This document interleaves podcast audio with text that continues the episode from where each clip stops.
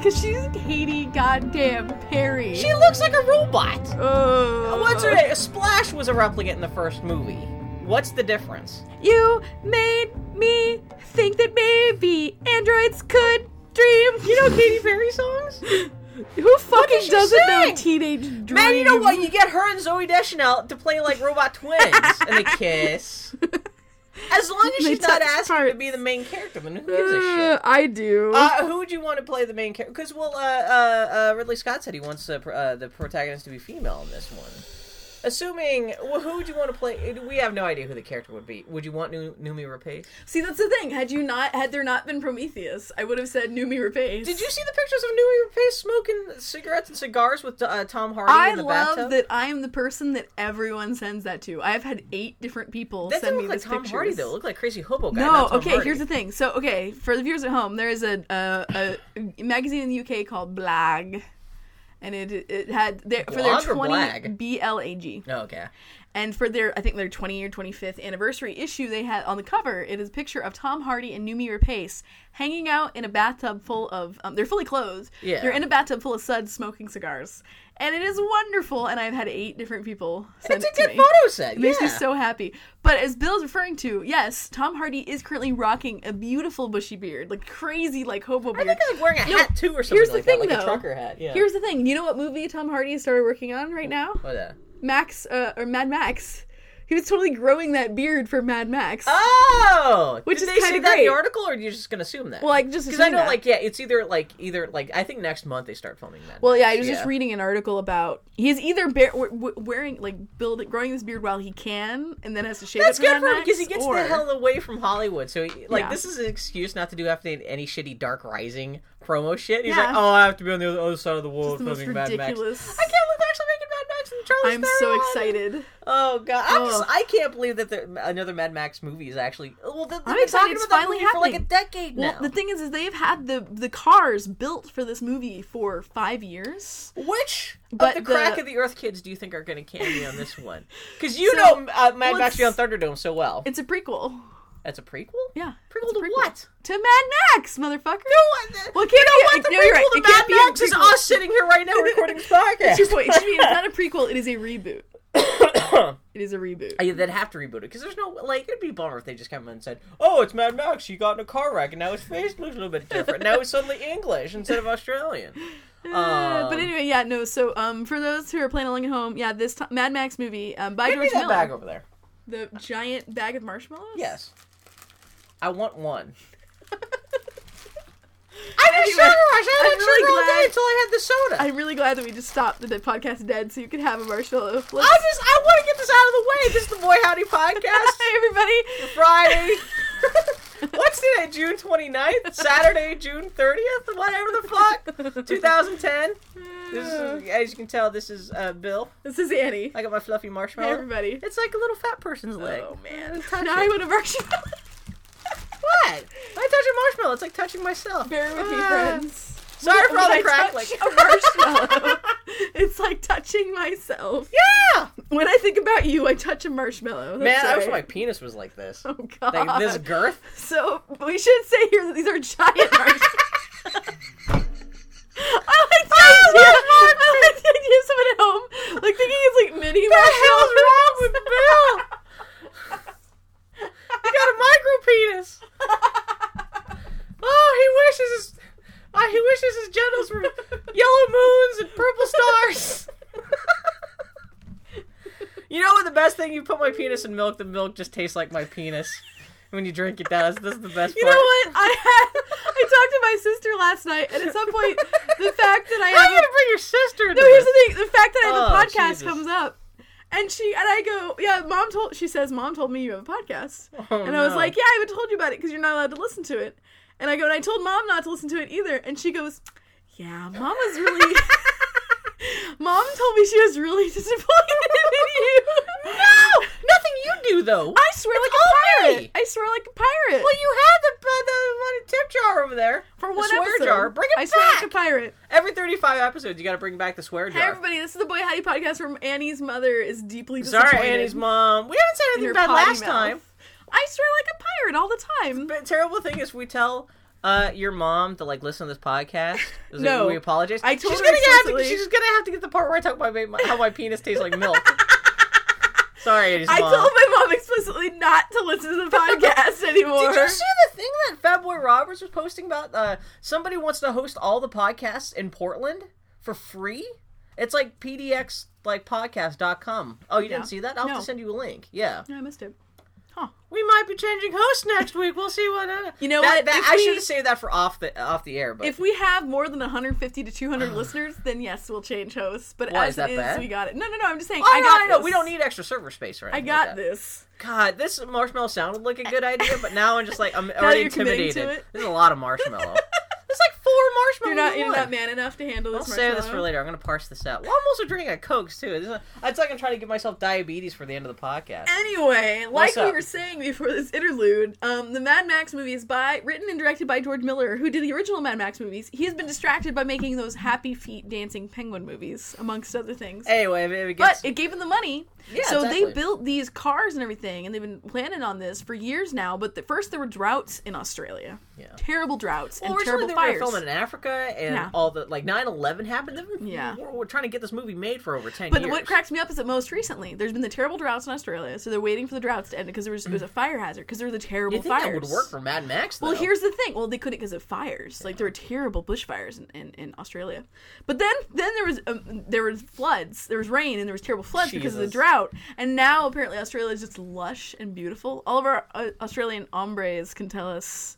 Our Australian hombres. that's not very Mad Max. No, it is not Mad Max. That's what Charlize Theron was saying in most recent just interviews. filming so now now Southern they're filming California it. desert. Now they're filming it in Africa actually Okay. they're moving all the cars over to Africa and shit like that. Okay. So anyway, excited about Mad Max. Yeah, it's but it's timed perfectly because Tom Hardy has been signed to be Mad Max for A long time. four years now, maybe Before more. he became famous. Before he was Tom Hardy, heartthrob that Annie has feelings for.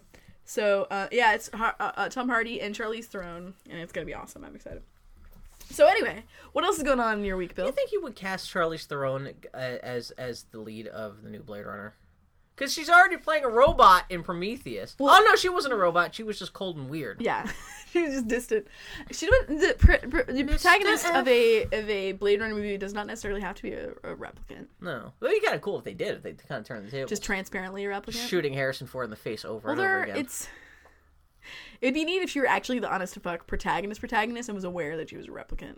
Because you'll often have like Yeah. characters that are and like Harrison Ford it is would- he you or would isn't want to have a kind of cool twist? Yeah. yeah. What a twist! What a twist. Anyway, What happened? What? this week I went to go see Brave. Bill saw it, got to see a sneak screen. Uh, I got to talk shit about it last Brave. week. You- Yeah. So now Annie gets to catch up. Um, my father-in-law for Christmas got me tickets to this fancy movie theater out in Vancouver, Washington, called Cinetopia. And their Oh, whole was thing, it? Oh, okay. their whole thing is that they had like these living room theaters where you actually get to sit in an honest to fuck chair. They will serve you food. They have dinner service in the theaters and all this stuff. So when we went, we went to go see not in their living room theaters, but in their GXL theaters, which are apparently the biggest screens in the Pacific Northwest. It's and not um, IMAX though. this It's is just not kind of its, own bigger than IMAX thing. apparently. Yeah, I don't know. Anyway, this is what I'm told. I don't know. I barely read the literature, so I'm just riffing here, folks. Yeah. But the reason why we went for this movie in particular is that that theater also was set up with the Dolby Atmos system, which is this new batshit surround sound, where it's like channels of speakers, including speakers above you, so they're able to have much more minute control over sound. It was pretty amazing. But going back to the theater for just a second, um, when we went, the one of the gimmicks of this theater is that they had um, general admission and then adults only. So you pay like two bucks more, and you get to sit in the balcony, removed from the general audience, where no one over under the age of twenty one is allowed.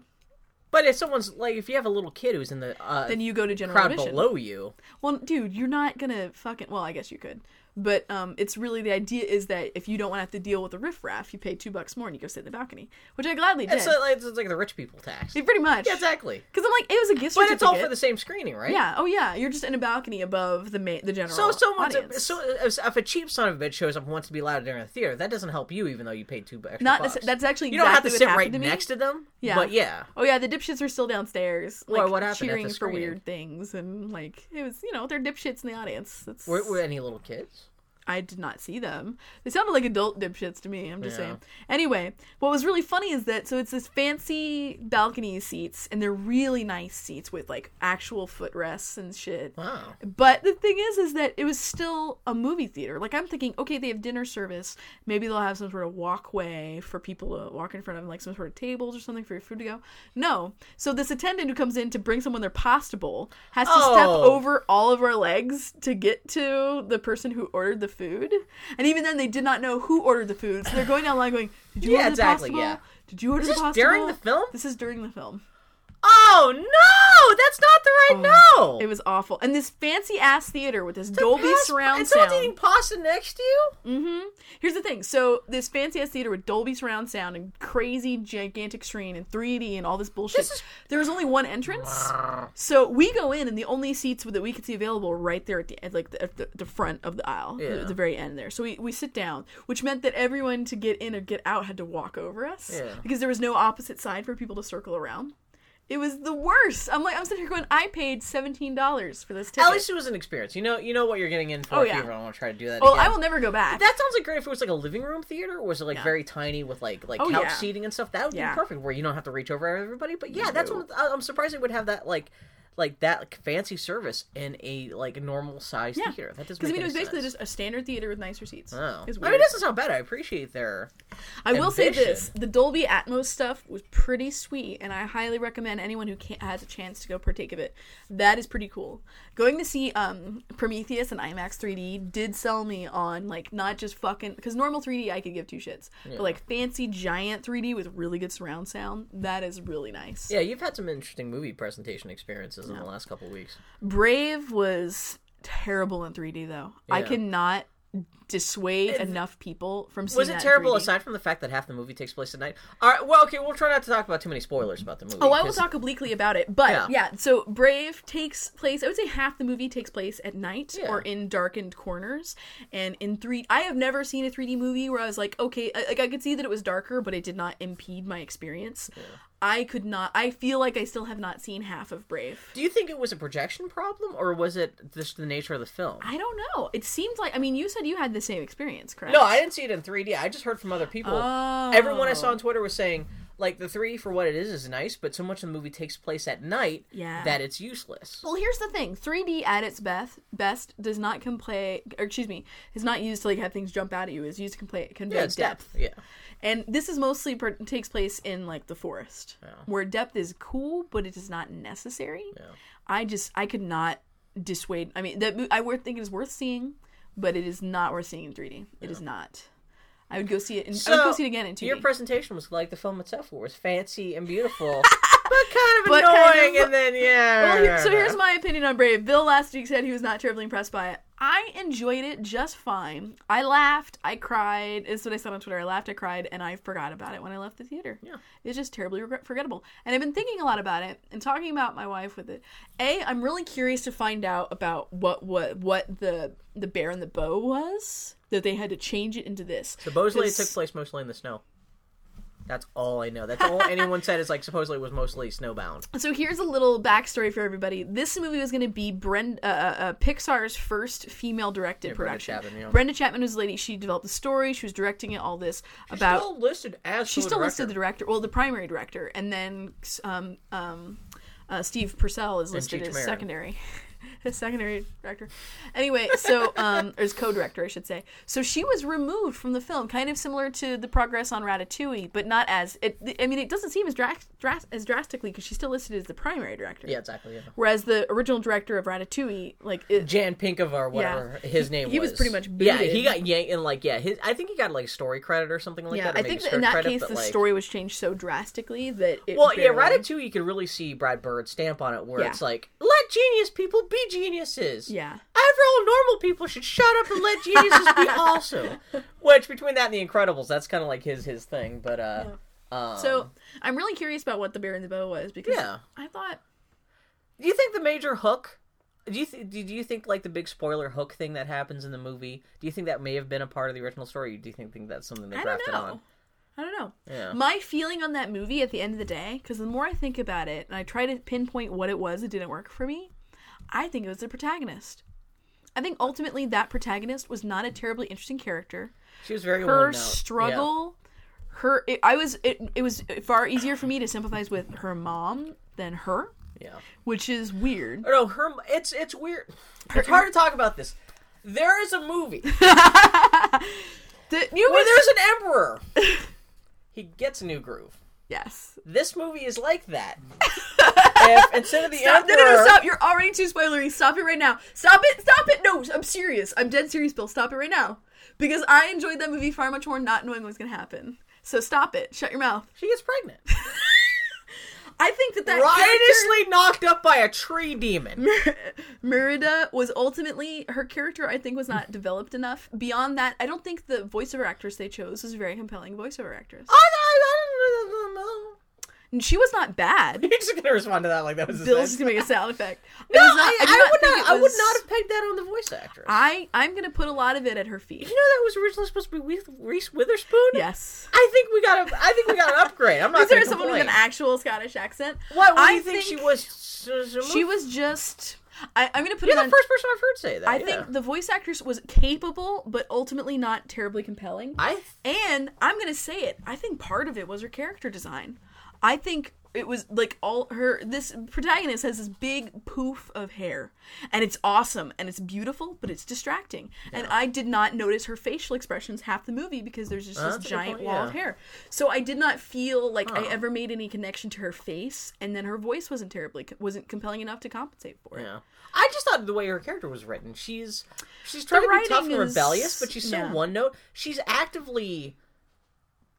She's greedy. She's kind of a bitch. Yeah, yeah.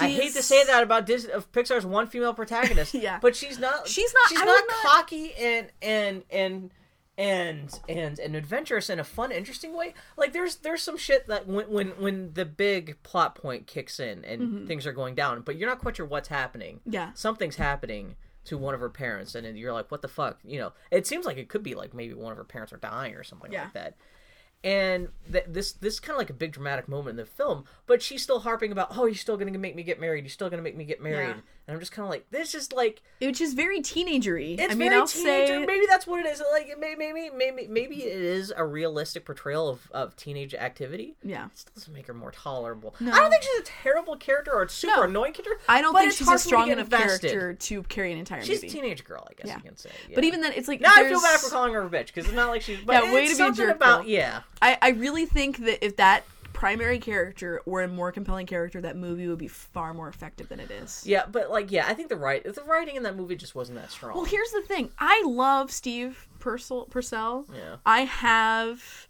like Sam and Max is my favorite comics. I was just reading Sam and Max Hit the Road today. He story is never his Mm-hmm. You strong think he had that much of an impact on that story? Because it seems like He's he listed- more of a gag guy. He well, he is a guy guy in a Yeah. perfect world. He is listed as a as one of the screenwriters. Yeah, but and I'm is one of the was more of a punch-up guy rather than Well, we clearly- should make Merida do this. Clearly, he was brought in to punch it up. And there were some things like the whole the entire witch thing, and like the way the witch presented herself. That's what that was that all that five minutes that yeah. they, they were sent Steve Purcell just make us a cool witch and have her do funny Yeah. things. Yeah, I mean, it was great, but yeah, that whole movie, I I enjoyed it. It was gorgeous. I liked all the costume design and everything, and I liked the bulk of the character design. But I think that maybe, maybe, and that that her, her hair was such a big part of her. I mean, what it helped define her character. Very, it's unruly and overwhelming ba, and big, and, but she her character could not live up to her hair. I did like her, but the, the most interesting, most memorable thing she does in the movie is actually her opening establishing scene where she like runs away from the castle and you Yeah. see her like climbing and stuff. Yeah. And after that, she she herself doesn't do anything that interesting. After that, that that's just like She does not seem like that adventurous or ambitious a person from the way she acts. Yeah. She just seems kind of like a petulant teenager. yeah, yeah, it. Which is, you know, a valid character, but not enough to hang a whole movie on. yeah. There's an extra twist or something to her character that that movie needed. Yeah. To kind of like write because, like I said, it's not bad. It's more of a DreamWorks movie in terms of the writing and the scope of- of ambition of that story, which isn't bad, but it's kind of. Hmm. I don't know what she loves. There's nothing in that know? movie as badass as what happens to the protagonist at the end of How to Train Your Dragon. Yeah. I hate to compare the two just because they're both Scottish, you know, blah blah It's- blah. it's Films. hard not But there's something some with like that character. Not that the character in How to Train Your Dragon is super No. ambitious or revolutionary, but he was either. enough to Carry... But at least something happens to him. At least, if, even if he's, he's not going to be that interesting from the inside, actually, at least external forces acting upon him are more interesting to compensate. you could you could also argue that that is more of an ensemble film. Yeah, that is well because you got a bazillion is. characters. And this one, yeah. Well, and- it's not that this movie lacks characters. It's just that every single scene has Merida in it, and there are a lot of scenes that only have her in it, or at least she's the only speaking character. But ultimately, the movie does turn into bear humor, which is my favorite type of humor. I laughed so hard. I like it's not And like um, it's oh, kind of slightly realistic bear humor too, because it's not Oh, just Baloo from the Jungle Book, but it's God, it's so funny. I love the way bears walk. I could just watch. I could just watch that all day. I don't want to talk about the big shaggy butts. Oh God, it's so the little funny. little foo- foo- It's so funny. They have like funny. little corgi tails, but they're huge. Oh, the paw movements. My one of my favorite cartoons when I was a kid was the Disney cartoon um, with uh, like it's, one of the bears. No, no, no. Yeah, I, I know they held this whole series of bear cartoons. Yeah, There was a, there was one cartoon that was about this bear and he, he with all the other bears they have to clean up the park together. And there's And the whole, the whole song. and Yeah. Oh my god, yeah. You know, I never had that playing on loop while working on Pixar, but And yeah. like just the way bears move, it just makes me laugh. Oh god, there are just some things that just make me laugh uncontrollably. And the big pendulous butts of upright bears is definitely like high on my list. So like I, I do not feel like I wasted my father-in-law's gift of seventeen dollars a ticket In the bag, in the bag. Yes, yes. Um, but uh, but no, I I is I think it is worth seeing, and it's technically beautiful. It is fantastic. Oh, we should. I mean, we can't start looking at videos during a podcast. This is not the part where we look at you. Just so yeah, look at Walt Disney in the bag. Yeah, that, that- that's actually more entertaining than all of Brave all by Oh, itself. I wouldn't go that far. No, But, Brave uh, wasn't I- bad. It just wasn't that good. It was just. You know what I've been realizing lately? I was like thinking, I was like, man, that wasn't my favorite Pixar movie, and I'm gonna say something that's maybe like You think Pixar's all fucked up? Well, no, I think Pixar is hella competent and they make good films. Uh-huh. But I would never ever list their movie. If I were to think of my favorite movies, it would never occur to me to list a Pixar film. I don't know why. I think I totally take Pixar for granted. How about favorite animated movies? I don't think they'd even go on that list. Okay. I don't know. What's your and I favorite? don't. well, what's your favorite Pixar movie if you had to, if you have to choose one? Just just kind of curious as to what do you think are their good ones versus their bad ones? Well, well. or what, what are your I mean, Finding favorites? Nemo is great. Yeah. Um, Wall-E is great. Up is great. Like I'm they're not all a big Wall-E great. fan. Really? Not because it's making fun of fat people. I think the movie's terrible. It's, it's not terrible, but I think the movie loses all. Uh, once they leave Earth, who gives a fuck? Yeah. Once they're in space, I like It the story kind of like movie. yeah, exactly. Yeah, I love the silent film first like first quarter of that movie on Earth. Any movie that ha- uses um, "Hello Dolly" that heavily is yeah, gonna get my yeah, vote. no, that's good. Yeah, I don't know. I don't know. I mean, Pixar. I think I totally get, take them for granted. They're gonna make a competent movie that I will enjoy and not have a bad time at. I was surprised because, like, I know I was never a big Toy Story fan, but Toy Story three got me on board so much with Toy Story. I was like, okay, that was actually pretty good. Yeah, Toy Story three was great. What's I mean, their the, next movie? the first Toy Story was great. They're doing a dinosaur movie.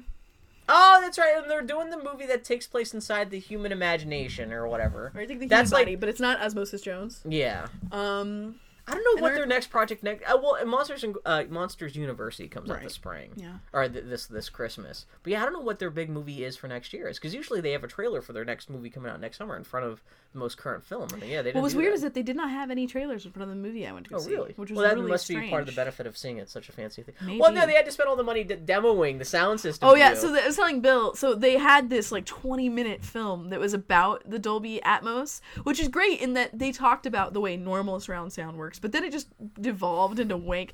oh, cinema, like cinematography, like filmmakers fell in love with all the possibilities of Dolby Atmos. Blah blah blah blah blah blah blah blah. blah. Herpa derpa. Yeah, so what else do you do this week? Derber erpmersh. Derbersh. Derbersh. Sern, sern, sister.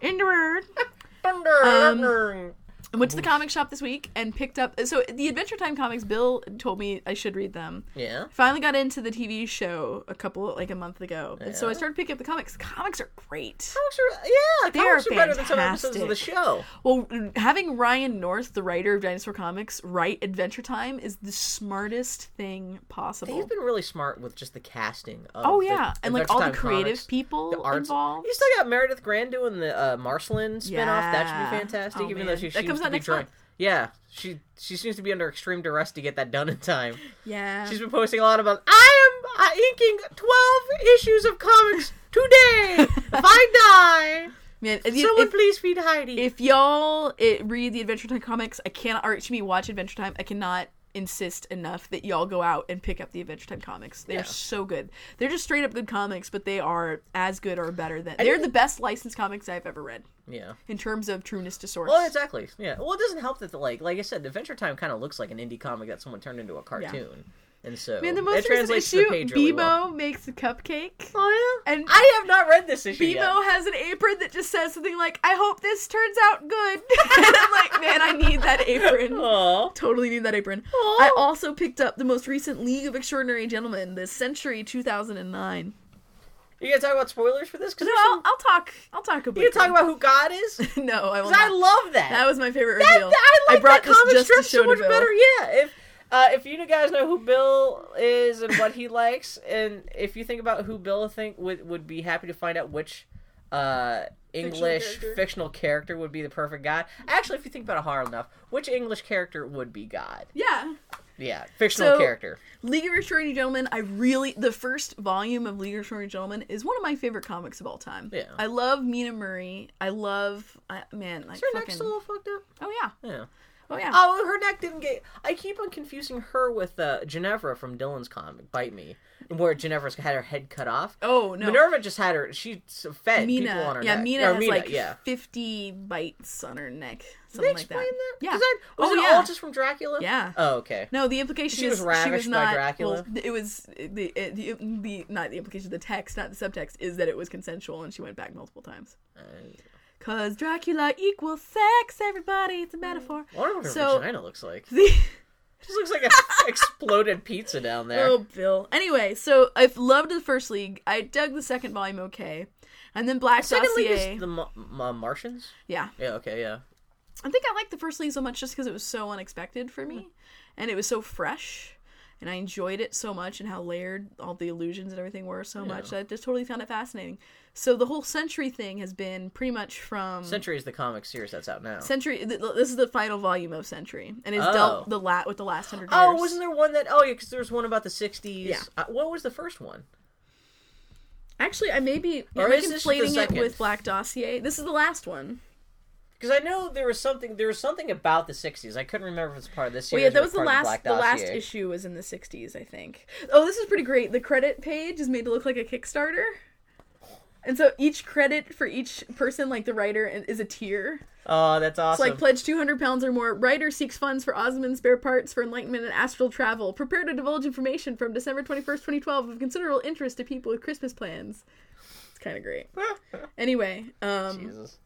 The big thing is like the protagonist of Century has been has been well the protagonists have been Mina and Alan from the original series and Orlando. Yeah. And I have never read Orlando, so I have no context for Orlando whatsoever, and just is not a terribly interesting character to me. I can't c- quite pin this character in my head. So the whole Century Orlando's a gender shifting. well, Orlando is from a, a book by Virginia Woolf that is, you know, in in League is a three thousand year old ageless being who lives in a world of hedonism and Yeah. yeah. And it's just the way, especially the way Orlando sounds kinda- introduced, like they have a pan astral orgy. Yeah. And I just like, eh. However, League Century did have a hell of a payoff. This is not a spoiler because this has been pretty apparent from day one. They've been talking about the birth of the Moon Child, who will be the Antichrist, who will end the world, and in, in like 2009. And of course, if you're gonna have a character who would be of age in 2009 to enact the apoc- apocalypse, and the the gimmick of League for those of you who are playing along with home is that it's all all fictional characters are real and exist in the same universe. So you have um, Alan Quatermain from um, King Solomon's Mines. In you the first have, books, Yeah, yeah, you have Mina books. Murray, who's actually Mina Harker from Dracula, The Invisible Man, um, Jekyll and Hyde, like all that. They're in a team together, and they and, Captain uh, Nemo. Captain Nemo. Yeah. So and so all it's all continuing like pretty much all fiction ever exists in the same universe and it includes TV and movies and everything. Well, it's all and because uh, Alan Moore's English. It's all English centric. it's very Eurocentric So it's all the English Yeah, so, it's very yeah. much it's set in the UK and all this. Anyway, so of course if you have to have one character who's going to be a magical antichrist in the year 2009, it has to be Harry Potter. Oh, technically, technically, shouldn't that be century two like nineteen ninety five? no, it's adult Harry Potter. oh, it's a dog. Okay, Because I okay, mean, it's he's the Antichrist. He's going to be older. Oh, okay. You know, Yeah. so I'm but- just saying he wouldn't be the teenager that we know him as. Exactly. In, 2009. well, Bill, he's also like possessed by an evil like magician who wants to enact the Not that they call him Harry Potter by name. He just you just Oh, no. you just know who he is. But it's Well, that's what's kind of funny because they he has to be at the, with with League of Extraordinary Gentlemen, the original book. He could be use the characters' names because they're the copyright has fallen. Yeah. What's been the most interesting in the, the Century books has been hi how the games he plays to obliquely make you know which character is which. Did they actually mention James Bond by name, No, or not even Emma Peel? no. Oh, th- See, Emma Peel shows up in the last in in uh, in Black Dossier, and Emma Peel is one of my favorite characters of all time for the Avengers. One of the big pluses for these books has been Emma Peel. In in, in 2009, they um uh, pretty much the fiction set up is that M from uh the James Bond movies, as played by Judi Dench, is Emma Peel, Which yeah. which is brilliant. yeah! Which is brilliant. I gotta admit, Uh, so the story does take place in 2009. yes. Uh, there they do show several of the doctors from Doctor Who showing up in the background. Are you too. gonna get pissy because it shows the most current Doctor in I'm just saying. 2009? Well, technically, he was running around and do that. Well, it's the time he, he's time traveler. He's a time traveler, yeah. motherfucker. I was just gonna say. Well, technically, he shows up. He first meets Amy Pond. It's like 1996. So yeah, No. yeah, whatever. Anyway, uh, But no, they have other characters like yeah. You said that it's got the Little Britain guys. It's got Yeah. uh, the dude from Doc Martin. there is a poster in one of the backgrounds of Who Dat Ninja 3D, which I enjoy. I will read the hell out of the comics just for that kind of shit. But yeah, the reveal of who God is is pretty much. I have to admit, all the Century stuff It is makes worth so it. much sense. Yeah. Just for that, just for how the Antichrist is defeated, I'm cry- I'm kind of that that made up for. I I have a very low tolerance for. Um, so Harry Potter turns into that giant murmur. yeah, Oh, okay. that's Harry Potter. Anyway. Uh, but yeah, He is fucking Alan boy. Moore. Alan Moore is amazing. He's such a Moore. crazy douchebag. Drugs are hell of a thing. Century 2009. Alan if you want to read a book, Alan Moore is the Watchmen guy, right? Yeah. Yeah, he cray cray. Yeah. If you want to read a book where Harry Potter whips out his dick and and pisses lightning at a protagonist until the protagonist dies, Which oh, I was gonna ask which protagonist dies. I'm not- I'm gonna- Well, they made it so everyone made such a big deal out of his penis. I don't know if he kills a lady protagonist because that would have a sexual charge to it. Literally, literally. Brr, brr, brr. I don't know if it was like. I don't know if it was like a suggested rape kind of thing or something. no League of Extraordinary Gentlemen, dear lord, Jesus Christ. These crazy fuckers. Kevin O'Neill, it's really funny because his art worked really well in the context of Victorian stuff. Not so not- much. It's a little sloppy and It weird doesn't. now. Well, I mean, I like his sloppy it's awareness, not but bad, it's but it's a less. little- it's less of a it's visual. well, it's you it, in the in the context of like woodcuts and engravings and everything. It was really cool. It's funny how much it's like it's kind of jarring in Oh, modern Alan, context. oh man, Alan Moore's kicking himself and not putting Downton Abbey characters in, in like one of the like earlier books.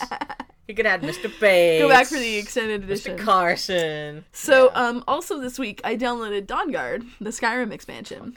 still cracks me up whenever you hear that. Bill has not thrown down for it. No, because I heard nothing but terrible reviews. Well, here's the thing. This is this is why I was I don't want to be no fucking vampire. I'm be a That's werewolf. that's my. Well, that was exactly my response.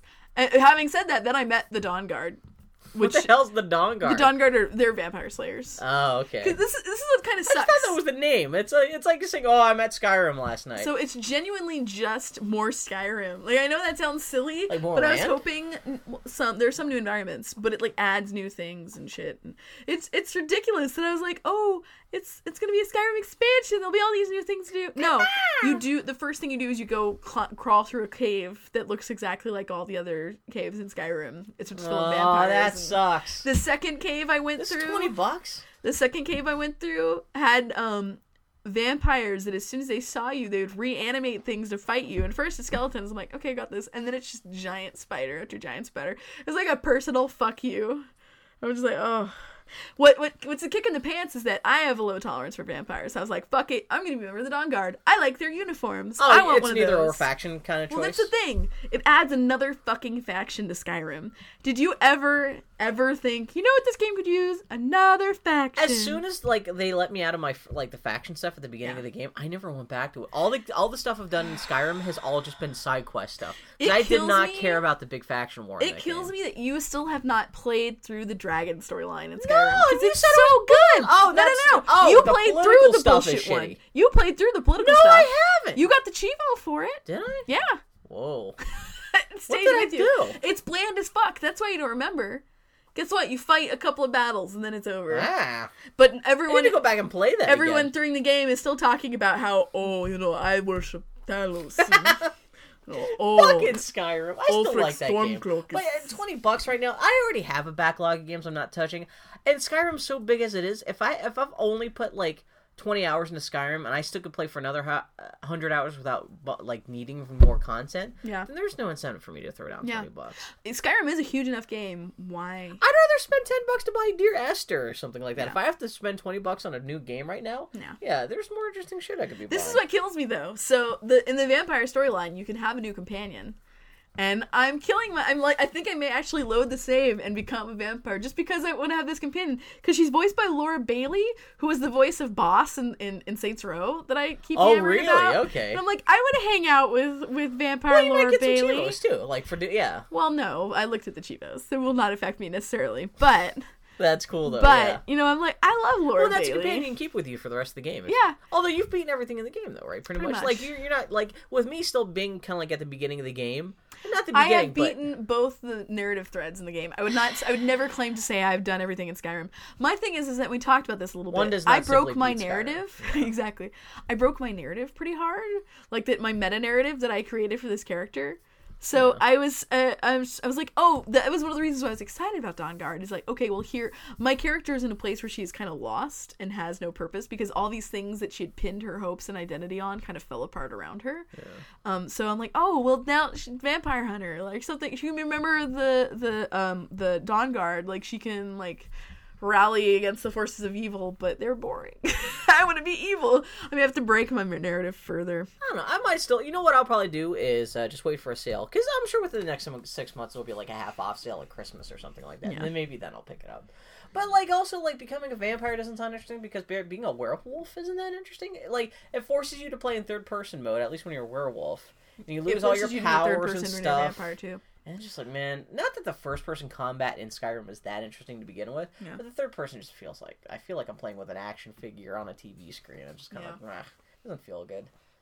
Meh. Then again, I haven't been playing that much in the way games anyway. I've still been just reading and working and yeah, Reading, you loser. reading. Man, I'm reading right now. Did I talk about the Thousand Autumns of Jacob de Zoet? No. last week. This is a book Dylan recommended to me. It's a book. It's it's it's it's. Do you know about the Cloud Atlas? I guess this is the big book that came out, the Cloud Atlas by David Mitchell. Not the comedian, but an author guy. he came out with this book, A Thousand uh, uh, Autumns of Jacob de Zoet. It's about this. Uh, uh, I think he's a Dutch guy who goes to Japan, and it's all about like 18th century Japanese shit. It's okay. I don't know why I'm suddenly talking about this. Dylan recommended me with me working on Nintendo book stuff. This might be a good. Who gives a fuck? I'm bored of. I'm already bored of talking about it. What else is going on? I'm also. I'm reading. I want my MTV, which is a book about the history of MTV. That's funny because that's all about like uh, rock stars being stupid and trying to make uh, falling off of cars while filming This music book videos. is stupid. It hurt my head. This book is funny. I like it. That's what it boils down to. Like the fucking Japanese book, The Thousand Autumns of Jacob de Zoet. It opens with a, like a lady, like with a with a shit and blood filled birth scene where the baby dies, and they're kind of trying to cut off this baby's arm to get the baby out. It makes a wacky first impression. Yeah. You would love it. I was gonna say I'm already not gonna read this. It book. talks about excrement and groomiest blood. There's some, yeah, groomiest. That's a great verb. Man, language is so great. adjective. I Yeah. had I had insomnia the other night, Oh, and so no. I um I got drunk and watched Pirates of Penzance at two o'clock in the morning because I'm a wild and crazy guy. Yeah. Man, fucking that movie always reminds me, or I should say that show. It always reminds me of how wonderful language is. Which one's Pirates of Penzance? Pirates of Penzance is about Frederick, who was apprenticed as a pirate, and as soon as he is old enough to be done with his apprenticeship, because he is a noble and good man, swears to eliminate all pirates. Okay, because I think I saw a movie version of this as a kid. Yeah, the movie version came out in 1983. It is, in fact, I, Yeah, yeah. That's. I think that's. it, Yeah. Yeah, and it's got Rex Harrison and Kevin Kline and Angela Lansbury and Linda Ronstadt. It just came up on Netflix. and I, I love it. God, I, I love the Pirates Princess because I saw it. I first saw this movie at two o'clock in the morning when I was a kid on Yeah. the Disney Channel, Aw. So this is. And, it, and I remember at the time thinking, Nature- "Am I uh, fucking hallucinating?" Yeah. Because this movie is ridiculous, and it's it's because it's based on a successful um uh uh version that was on the stage, and they very deliberately made all the sets look like sets, like stage sets. It's it's kind of it's great. Speaking of pirates and movies from a kid, uh, we're gonna watch Ice Pirates over here sometime soon. Have you ever seen Ice, Pirates? No. Ice Pirates is this nineteen. It's kind of like this, kind of like Mad Max kind of thing, where it's like uh, like uh, space pirates who are hunting for ice because there's no water left in the universe. Sure. Uh, running around the galaxy. And uh, Craig Thompson was over yesterday. Me and JoJo were hanging out watching uh, some like I've never seen anime, but JoJo found a he he borrowed a Blu-ray of this Macross movie from the early '80s, which is completely ridiculous. Yeah. And we were talking about that. We got to talking about like cr- crazy science fiction shit from the '80s, and and Craig was like, "Oh man, Ice Pirates! I just suddenly got the biggest heart on in the world to watch Ice Pirates." And we looked up the trailer on YouTube. It was fucking hilarious. And we watched a, a, a piece of the movie on YouTube where uh, the, the the crew accidentally unleashes a space herpy on the spaceship. What? And a then we realized- space A herpy. herpy was this giant slug monster, which actually kind of looks like the inchworm from Labyrinth, except with no skin. And then we realized the ship's like cook is Ron Perlman, a What? young Ron Perlman. Oh, at that moment, Ron I was like, I, I saw this movie as a kid, but I haven't seen it since like 1985. It came out like in 1984. I was like, oh my god, I gotta watch this shit. I yeah, oh man, young Ron, just for young Ron Perlman before he looks like a total monkey. Now he just looks like a young shaved monkey. But yeah, that's my Ice Pirate story. Mm, oh God. You Ice don't care because this movie came out when you were born. What else is going Yeah. on? What are you? This is the Annie checks out of the podcast. Fucking Ice Pirates. What am I gonna say? Ice Pirates. That's a movie Well, that funny exists. You were talking about pirates and and I got my own story about pirates. we talking about Pirates from the early 80s. yeah, exactly. Yeah. Uh, anyway, that that that play reminds me of how much I love language. Yeah. Fucking Language is nice. I don't understand Fucking- half of it, but I like language. my mind has long been long been gnawed by the cankering tooth of mystery. That's one of my favorite sentences. Ooh. Is did they sing that out loud? No, no, it's something that Ruth says. My mind has long been gnawed by the cankering tooth of mystery. Better have it out. It's amazing. And that's going on Christ. Annie's tombstone. Yeah. Man, would you would you rather get buried or crucif not crucified? Wow. I This was raised conversation I was having earlier today. Which is better, get buried? Buried? What's when you get burned? What is that? Cremation. Cremation, I would is rather better? be cremated Why? Because then my no one has to deal with the cost or expense of a grave. Cremation or your body just gets put in the Ganges? No, I do not want what is We it? were a looking up sky funeral. of yeah. Oh yeah, sky funerals are awesome. like the Tibetan sky funeral. Yeah. yeah, where they just put your body out in a rock and the birds eat it. But there's a so there's this great webcomic called Three Word Phrase. What? One of the most recent installments was this old woman who was googling sky funeral. and She's like looking about vultures picking apart the bones, and then she just turns and looks at her house full of cats. Ah, Everybody I just- Three Word Well, Phrase. Dylan today was talking about she's working on her uh, funeral, or no, she's working on stuff, uh, will stuff, because you know she figured with her her and her wife, you know, it's a good time to start figuring out will good stuff. It's a good thing And she was talking about how she wants to be cremated rather than buried, which that kind of freaks me out because I once saw a video footage of someone getting cremated, and a lot of times bodies will aspirate and moan when you know because it's hot Yeah. gases and shit going through the lungs and, and, Yeah. through the air and stuff. Just So like that episode of Futurama. Yeah, bodies will moan. Yeah. Woo! But bodies will like sit up and their hair will burst into flames and shit like that. Yeah. It seems even more dignified than just rotting in the ground. Oh, it's I not bet that only lasts for ten seconds. You're dead. Who cares about dignity? then why don't you just get buried? Because then you gotta pay for a goddamn tombstone. You gotta and pay, for, a cremation. Well, yeah, but Unless they're gonna use your body to like fuel like the heating at the local gy- like a high school gymnasium. actually, what I'd probably do is I would donate my body to science. oh, okay. Really, Any specific branch? Probably to a hospital. Science fiction. Durr, Rodney That's what my that's what my grandma did, and I always thought that was super classy. It freaked me out at first because I was like twelve, and I had to think about someone operating on my grandmother, like practicing. But Yeah. it's so what happens is that people find teeth in your uterus or in your ovaries, and then your ut- oh, your, your ovaries get up on uh get up on uh, Reddit. Bill. I had teeth in my sinuses, actually. Oh, I wasn't even. They're oh, that's right. I forgot now. about that. I wasn't even thinking about that. Yeah. Oh no, there was a thing on Reddit a couple weeks ago where someone had a they had a cancerous tumor in their ovary, and it got. Did I tell you about this? No. and she got her ovary removed and the doctor's like what the fuck is it's not just cancerous tumor but like it turns out her ovary was filled with teeth Oh God. and they they, they put a picture of this on reddit of Chewing her on ovary sliced open with a bunch of teeth in her ovaries Oh God. The internet. Ugh.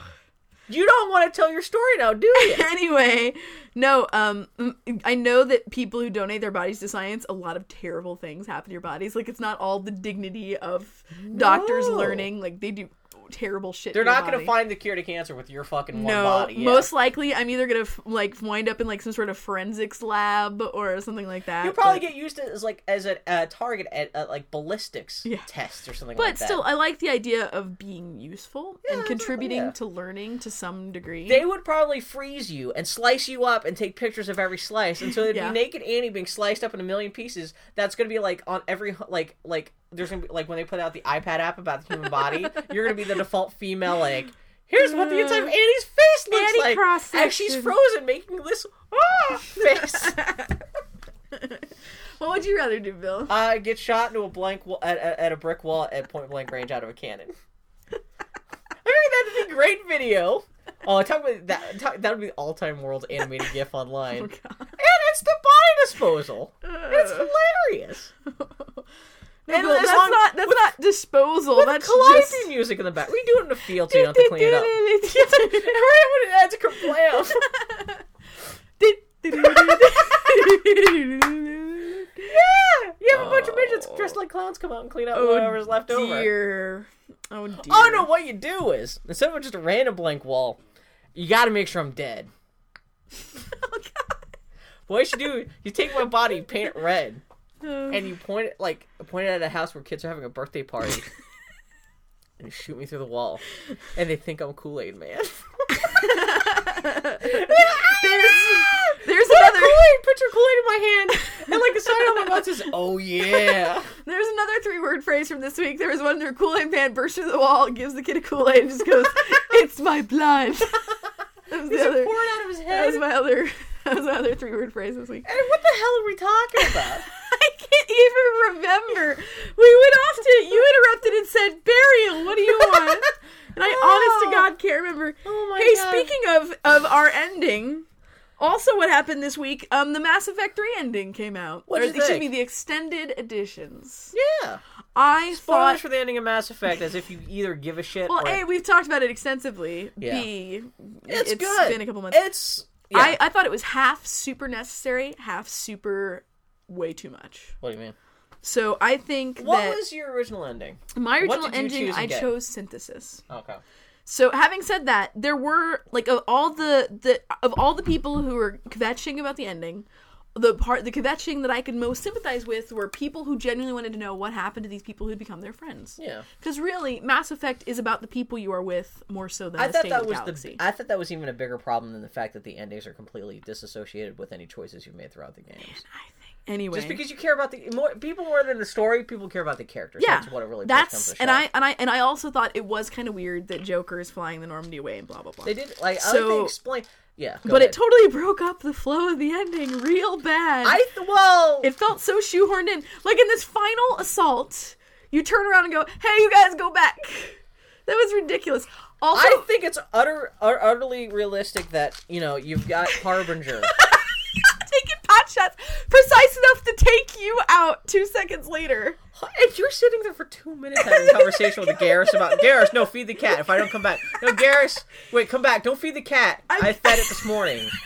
And like Harbinger's trying to put up this pretense of not shooting Maybe, you. maybe Harbinger is having a smoke break or yeah, something. he's just like, you know what? Oh, I gotta check my email. I just gotta tw- text Well, real quick. Here's the thing. Here's how you fix that. Your friend, you you turn to your friends and you go, "You've been with me all this time, but this is me. Yeah. This is me alone." That's how you fix that. I thought that was kind of weird. also in my ending in particular, I I went out with Fleet and Flotilla because they're my bros the whole game. I always took Tali and Garrus with me. Yeah. So it was weird to me that in that last goodbye, it's just Garrus talking. Because it's Tali who is all blown to fuck and her seat, suit is held compromised. And she's holding Garrus up while Garrus talks to me. And meanwhile, I'm standing here going, What? I want to talk to Tali. Tali has to say goodbye to me. Because Tali is Ann Perkins to my Leslie Knope. And I want to say, Tali, you beautiful idiot. I've got Right, Garrus, what's his face, Ben? Yes, I mean- Well, that's a Photoshop you need to No, make. it makes it makes it makes Garrus Chris Pratt's character Andy. That's it. Garrus Shoeshine Boy Garrus. Oh God. Um, EDI's kind of like the the who's the guy who loves stuff? the guy who loves stuff. Uh, Ron Swanson. Except she's sexy. You think EDI is Ron Swanson? yeah, because she's pragmatic and she says what's on her mind, and she runs the place.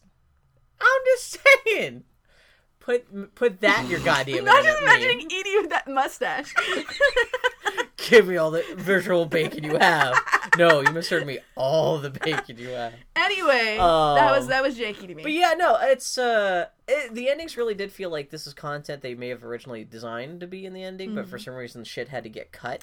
I I felt that that, that I felt that that you needed that narratively, even though it didn't necessarily flow. What, like picking up the, your, your Picking up your bros. Yeah, just to see what happens. Because in the original ending, yeah. uh, yeah, Harbinger shoots, and you your characters just vanish. You don't know if they're alive or dead You or what. you don't even see their bodies. and if you're lucky, one of them might appear at the ending when Normandy that crashes. was really drawing to me because, like I said, I took Garrus and Tali with me, and then at the end, Garrus walks out of the plane, Yeah. out of the Normandy. Yeah, I was like, I mean, that's hell? something you kind of assume may it be kind of happen, but now they actually that show it. that I genuinely did think that is not an okay thing to have happen on screen. I'm glad they had it on screen, but it didn't necessarily feel the flow. So I thought that was great, and I liked that final moment with the wall of the fallen and the Normandy, Yeah. and then with with Anderson's name in the middle, and then adding your name to the plaque. I thought that was great, and that was all the epilogue I needed for those characters. You Really, see one of the endings, they don't actually put your name up; they consider it and then well, they walk away. The destroy ending in the in the original. Yeah, I didn't see the other endings. I only saw the revised synthesis and the new ending they put in. in the original destroy ending um if you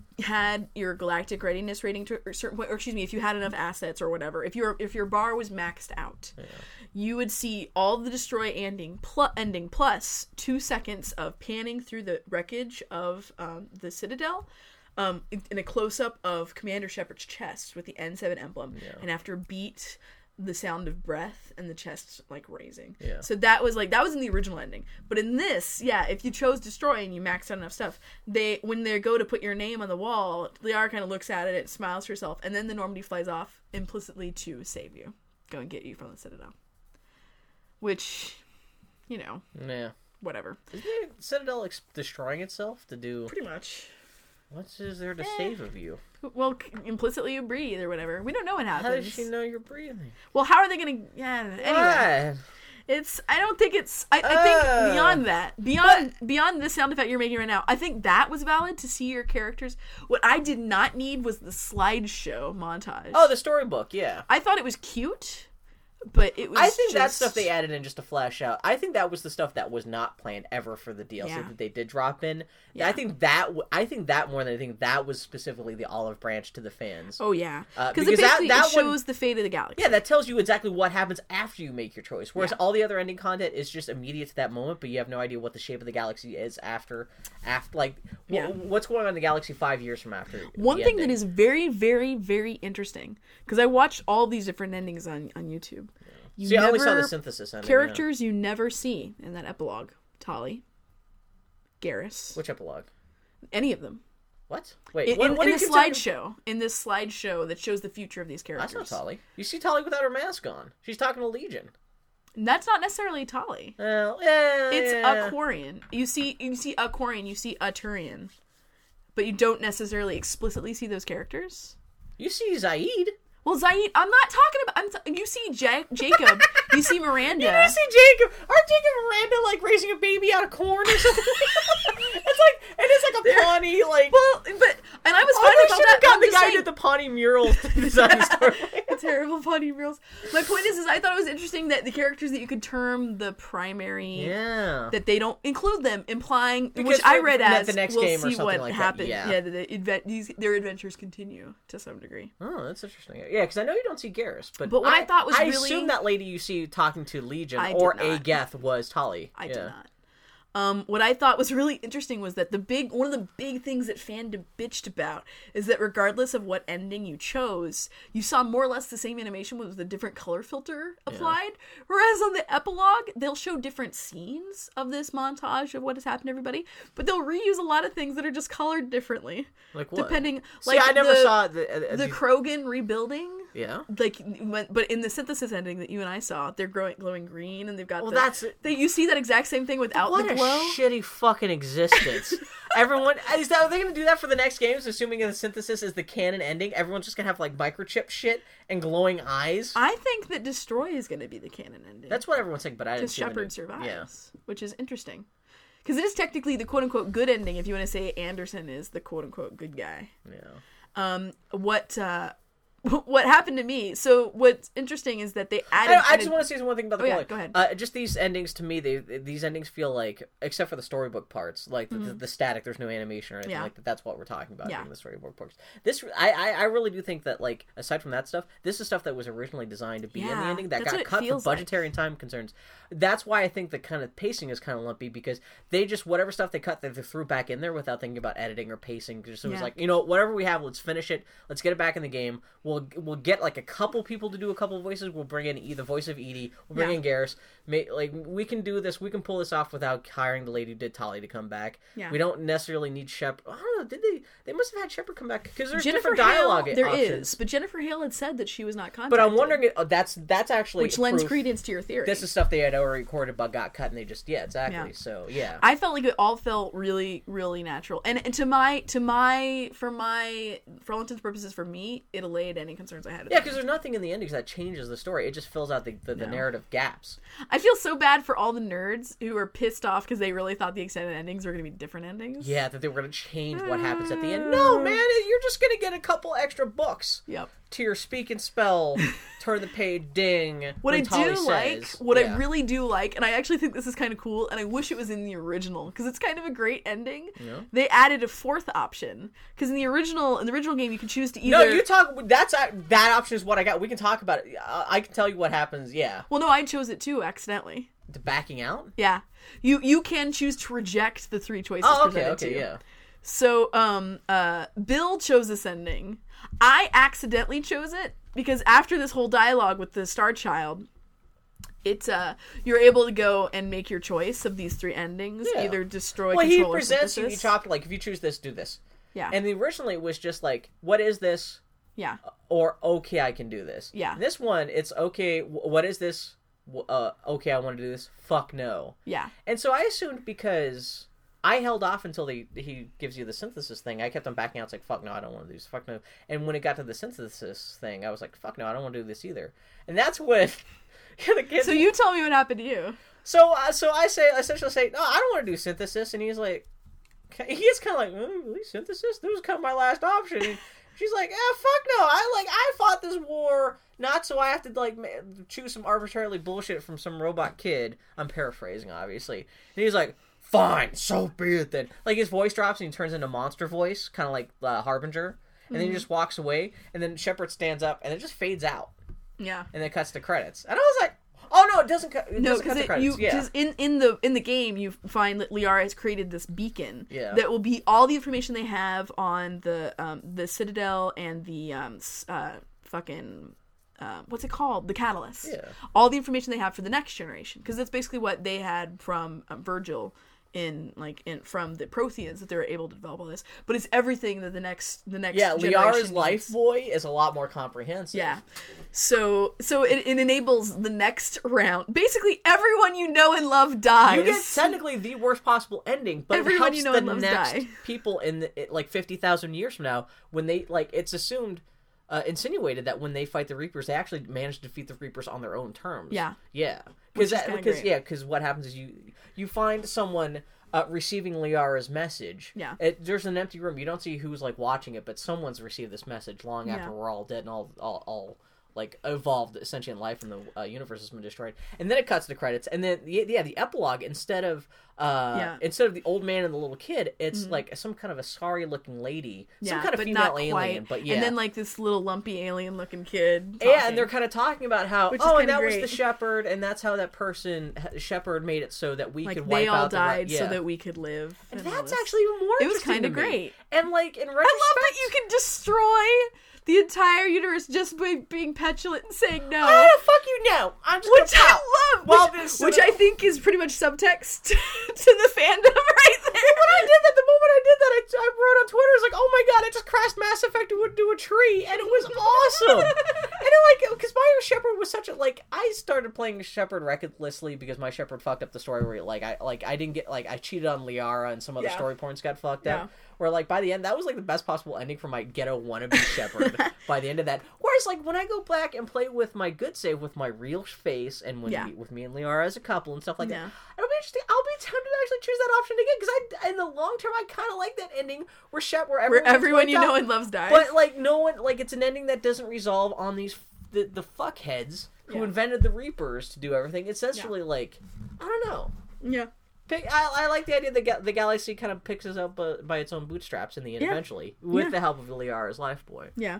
But What um uh uh see what happened to me? I accidentally chose that ending because after this whole dialogue tree, I go, okay, well I'm all over my options, and I turn around and I'm looking at these three things, and you have your gun because you can See, use it to use far, the yeah. destroy ending. Yeah. So I turn around, I shoot that motherfucker in the face Yeah. because I'm like, fuck you. I try, I did that in the first playthrough. I turned around and tried to shoot him, and I was Nothing pissed that nothing happened, and I, I forgot that I did that before, and nothing happened. So I just turn around and I shoot at him, and he goes, "Fine then, have it your way." Storms off.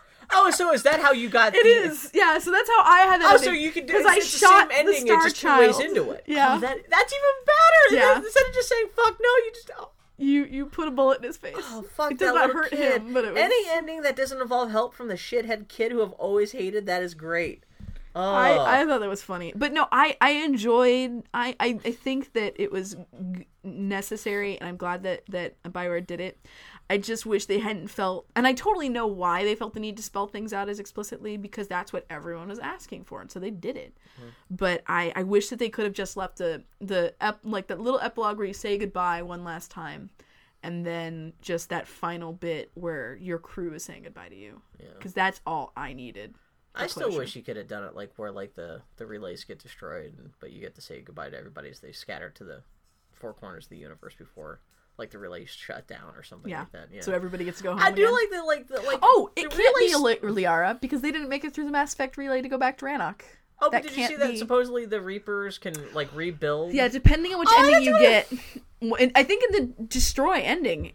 Actually, no, it's in the No, control in control, ending. Because in the control the ending, the Reapers are wake up. rebuilding the mass relays. They're literally rebuilding, like you see, like one of the Yeah. storybook images. Like I think they're helping put a bridge back together. Yeah, like it must be the most embarrassing conversation with Harbinger. Was like, "Sorry guys, I'll put up this building I knocked over." Okay, but yeah, they're helping rebuild the ma- mass relays. Yeah. Well, and it's also insinuated because they have the uh, accumulated knowledge of all the other uh, galactic civilizations Yeah. wiped out. That like they can use that knowledge to help. Well, they they even say that like galactic civilization rebuilding after the Reaper attack suddenly like had this amazing technological philosophical growth that it Mm-hmm. otherwise would have never have had if it was just you know the galactic civilization evolving Mm-hmm. on its own. And so uh, they could have just replaced the goddamn relays. You know, wouldn't even Yeah. have to, you know, they could have built, built their own bigger and better relay like systems, so. emotionally. There and- would have been ten years where everyone would have been stranded. emotionally and thematically, I see why they destroyed the Mass Effect relays. I still think that's great. I like that. I think that's really cool, but I'm really curious to see what the hell story they tell next in the Mass Effect universe. It sounds like it's uh, everyone's assuming the destroy ending is the canonical one, so I'm assuming they'll just build off of that. It's so. just intense. Like in Dragon Age, um, uh, the Alistair becoming king is canonical, which is just weird to me because I like I picked up the the Dragon Age comic, Mm-hmm. and I'm like, what do you mean Alistair is king? He's not king. It's so that's such a I gotta it's play such a this new set. It fine doesn't mean anything to me. It's such a fine line with the Bioware treads, but you know I love Bioware. What is most exhausting to me about the Mass Effect new endings is that now I have to listen to everybody rehash these arguments again, and I'm just Oh yeah, like but it's it's it's. I the ire has not been nearly as high as it was when the game first game first Oh, came out. Oh, Um, I did like. It's still weird that they have the Normandy crash at all on that ship, just, especially because they just get up and fly away at the end anyway. It's I mean it's a metaphor for a new dawn. I know, but The characters I do like on in a new age. when uh, the Normandy gets the order to retreat from the Sol System, you know, which explains why the Why Normandy's they're flying not- away yeah. at the end. I love how pissed off uh, Joker uh, is? Joker gets when he. Joker's like yeah, Yeah, and I, I doubt they probably set- brought Seth Green again, so this is probably another thing that they had recorded and were meaning Yeah. to put in there, but they had to cut. Yeah, so. Yeah, no, that's. Mass Effect. I think Bioware did a good job. God bless them. I- they this- this negotiated actually- with Paris. and they Yeah, like I they said, did a good job. how the endings tie into the rest of the games mechanically in terms of your your choice and stuff. That's still stupid. I, I Still still, say all the Mass Effect games still- end with an abrupt binary decision that affects the future, but not necessarily Better ending than Mass Effect 2, and Mass Effect 2 is everyone agrees is the best game in the series. So what are you gonna do? Yeah. Uh, so yeah, exactly. This actually makes me I'm I'm I'm a lot happier with Mass Effect 3 and the whole series as a whole now than, than before. They did yeah, when I was first downloading the 2 gig update, I was like, oh man, this must be 2 gigs of worth of snack cakes for Turians and and Quarians so they can survive on Earth until they can get the relays rebuilt. Man, I love that the Bioware, the Mass Effect extended endings were gig and a half, and Dawnguard was 500 meg. Man, those guys at Bethesda know what they're doing when they're uh, when it comes to data compression. Well, all Well- of Skyrim is like a gig and a half. Yeah, to be It- fair, it takes up like less than a quarter of the space on that DVD. to be fair, a lot of the Mass Effect ending is pre-rendered shit that Oh, they have to yeah. compress. Whereas, you know, Dawnguard, it's just using the same assets and adding some audio files. Yeah, exactly. yeah. So, you know. Man, speaking of endings that people don't like, All right, everybody. Now we're going to talk about Legend of Korra. so what'd you think? I loved it. Splars for Lord. Hey, everybody, we're going to talk about it Legend of Korra. I lo- I have one complaint with the Legend of Korra, and we'll get to that. But I thought it was great. No naked Asami. She didn't get her top blown off. Titty bending. I'm on a boat. No, um, the uh, I'm off a boat. I'm off a boat. No, I, I thought the Legend of Kor- Korra finale was great. It was exciting. Um, Korra was more active and central. I liked I liked um um all the the flashback stuff with Tarlok. I thought and and um what was his name? Noatak. No attack. I loved all of that, and I loved how That was a satisfying explanation as to who Amon yeah, was. I loved that whole backstory, and it was it was, and I liked how you could very like, you could see that in a different, in just a slightly different world. That's Korra. They made a very interesting visual detail where if you like, it was Oh, Noatak is a kid. He's got ex- almost haircut. exactly like Korra. Yeah. Well, I saw people online were talking about how, oh, I was going to draw a gender bended Korra, but then I realized I Noatak's right there. You just Yeah. traced that screen cap. Yeah, exactly. Also, Noatak was hot, so there you go. yeah. He does have kind of a weird voice. Where Oh, it sounds like they took an older voice actor and t- I wonder if they just took Steve. No, I'm saying he was pretty. Oh no, but I'm saying his voice. His voice sounded like like. Yeah. I I enjoyed all of that. I liked. has a chorus line I of like- dancing wolves. I like that was they're actually that, that I objected to because they were just straight up wolves. I'm like, no, no, no. This is this is the core the Avatar universe. They have to be like Again, armadillo wolves or whatever. Bill saw it on the internet meme corner. Yeah. Uh, someone had posted a picture of it was it was Korra and uh, Mako listening to uh, uh, uh, story, and at the end they're like, "We don't give a shit about Mon, but wolves, real wolves? Like, what do you mean? Like, you made you blood bedded like turtle wolves, right? like like chicken wolves?" He's like, "No wolves," and they're like, "That's." And then they're like, "Oh, oh my god!" That's the startling revelation, not you know who Amon was or anything like that. I, I really Um, liked all of that. I thought it was so good, and I liked that that um Korra gets her bending taken away, yeah. and that's when she's able to unlock her airbending. I thought it was great. I love when she the way she unlocks her airbending is by being angry because her shitty boyfriend is is threatened. I love all the people who are harshing on the romance in Legend of Korra. They're teenagers. They're stupid bullshit teenagers. Mako is a big fart cloud of where it says like a dotted line it says insert character development later. um, no, that that is one one thing that did kind of bum me out is uh, when Korra does finally figure out airbending. The fact that we haven't seen her actually even practicing airbending all season, it just abrupt at the very end. The fact that she does learn it in a moment of rage for her boyfriend. A, the fact that she she finally figures out airbending in a moment of rage kind of goes against the whole air nomad philosophy of peace and tranquility. I wouldn't say no, no, no. See, okay, here's my counter argument. Airbending is all about defensiveness as opposed to offensiveness. that makes sense, yeah, because it's it's she's not really on the offensive. She's yeah, she's a moment of protecting ultimate somebody. protection. also in the name of her fucking boyfriend, who was a little bit like She's a teenage girl. no again She with is a teenage girl. teenage girl Bill, I'm so surprised that you can't identify with the travails of a teenage girl.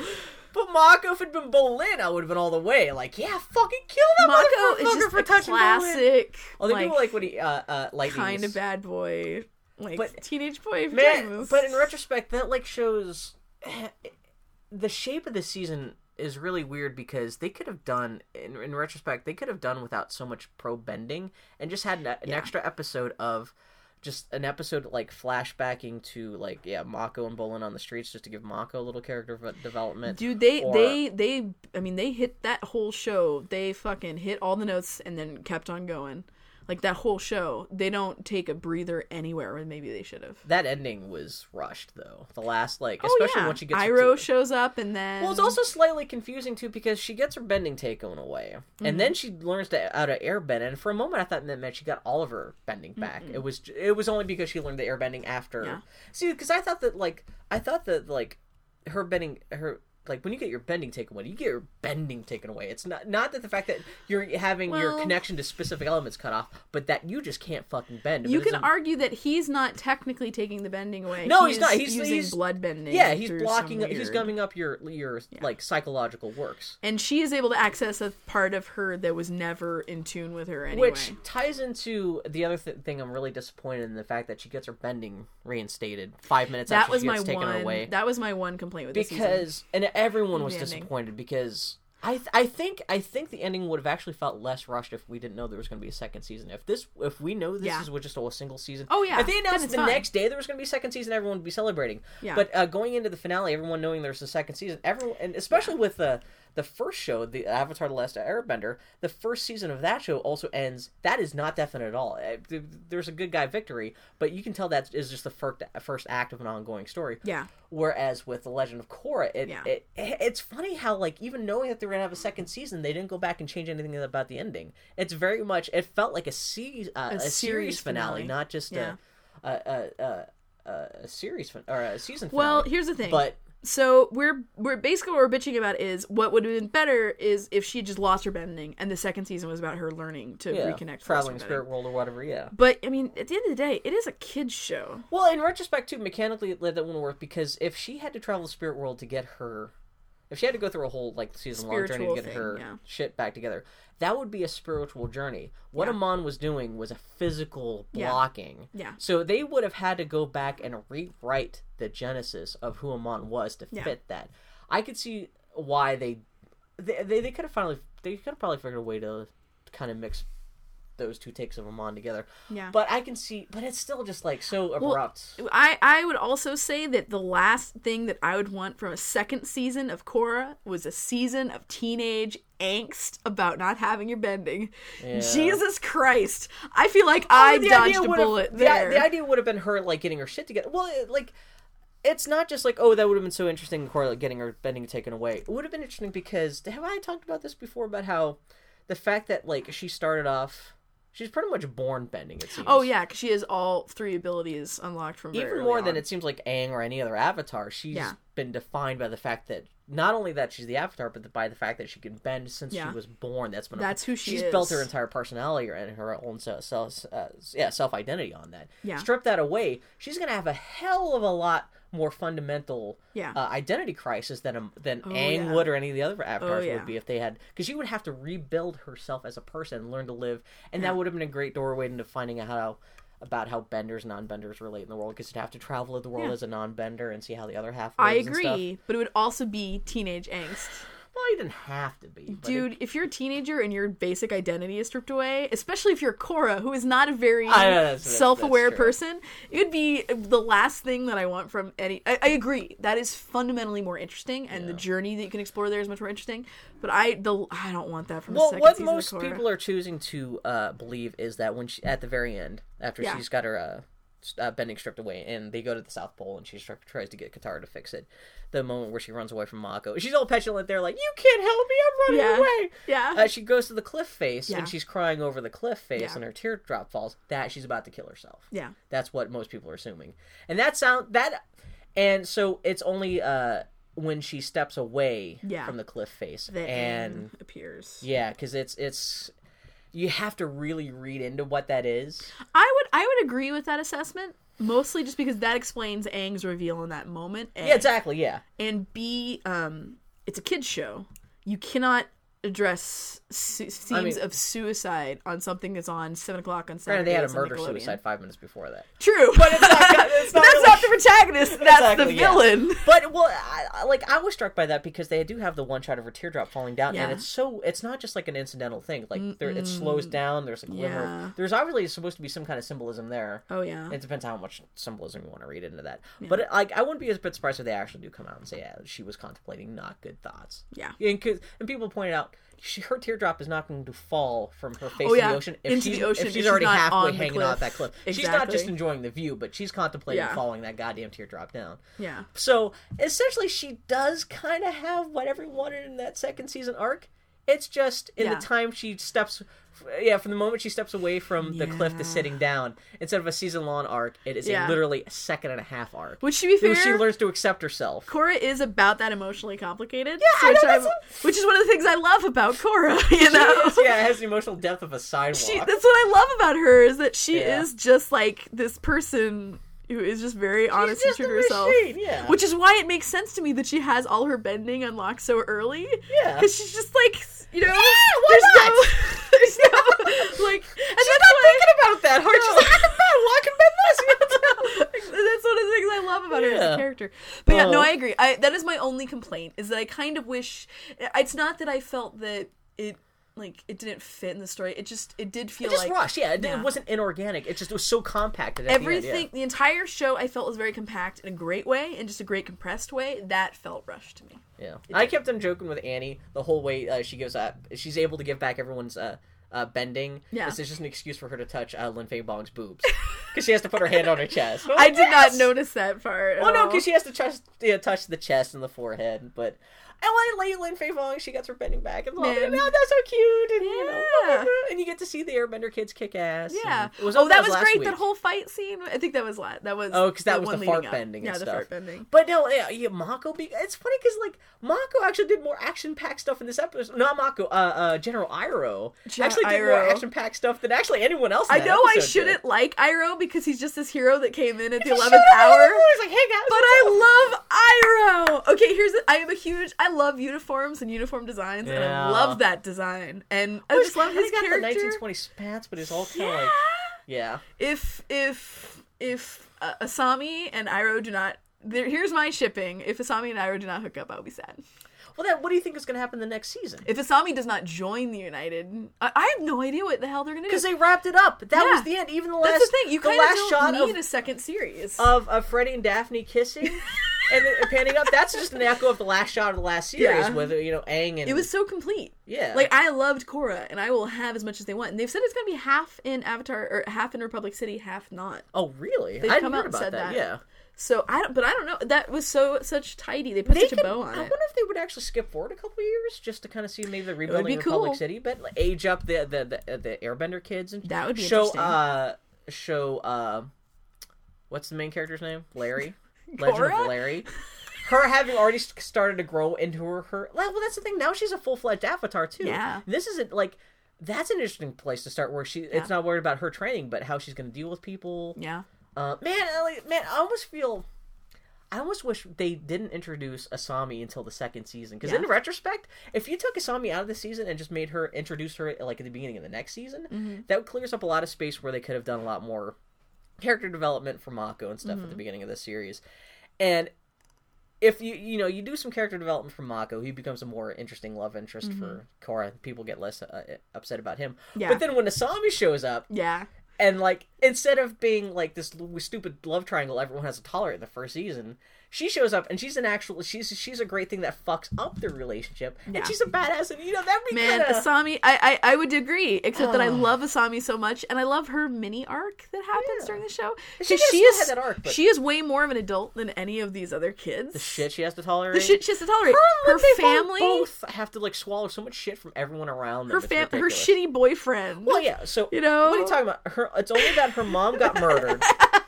her dad only went crazy and tried to kill her. Yeah, Yeah. Her boyfriend only broke up with her for the fucking Avatar for no reason. But I like how like that she and uh, Korra are still like because she doesn't blame Korra for it. Oh no, that's the best part. Like when she says, like she goes out of her way to say, is such "I like Korra." character. Yeah, I when love she, Asami. When she bitches out anybody, it's not Korra. It's she goes after Mako. which is the right thing. We're talking what about I, shit like like nine hundred two one zero. But no, what I love about Asami is that she is such a she could be such a petulant shit, but she's not. she's not half as petulant as Korra is. No. And Korra, like the last five minutes before she reaches, really reaches the spiritual enlightenment Yeah. to be Aang, she's like, "Get away from me, Mako! I'm sad. I'm gonna maybe kill myself, I guess." Uh, I Um, fucking loved Legend of Korra. Dude. What's how you Amon? He's a makeup master. He puts bacon face on his face. Somehow he's able to shave off his eyebrows and then I loved Bumi showing up as another general. just and then he's just a That's such a great ridiculous. So, because like the way I read that is so the the United what are they called? Fuck, United Forces or something, So the United Forces clearly are they're such an organized army. They have to exist because there is some greater need for them in the world. Yeah. Because that is I wonder how much. I wonder if that was actually well thought out because, like I said, so much of this, like once you f- watch the last episode of the season, Yeah. it feels like this was actually this this all they planned for the series. Yeah. And so like there's shit like Bumi and where they're going with Asami and stuff. They're actually gonna have to figure that shit out. It's Well, it makes just, sense that Asami joined the United Forces with all her technical you're saying know-how. that's such a great idea. It can't happen. It Someone can't did happen. fan art on Tumblr Well, that'd be kinda uh, great to get her in the out of the way, too. You and can I was still- just like, oh god. Oh, they were joking about what if Bolin and Asami joined the. Yeah. Yeah. But it's you know it's just it'd be I- am curious to see if there's not like some sort of global con- conflict that the Avatar has to get Yeah. I mean, what's into. the villain for the next thing? yeah.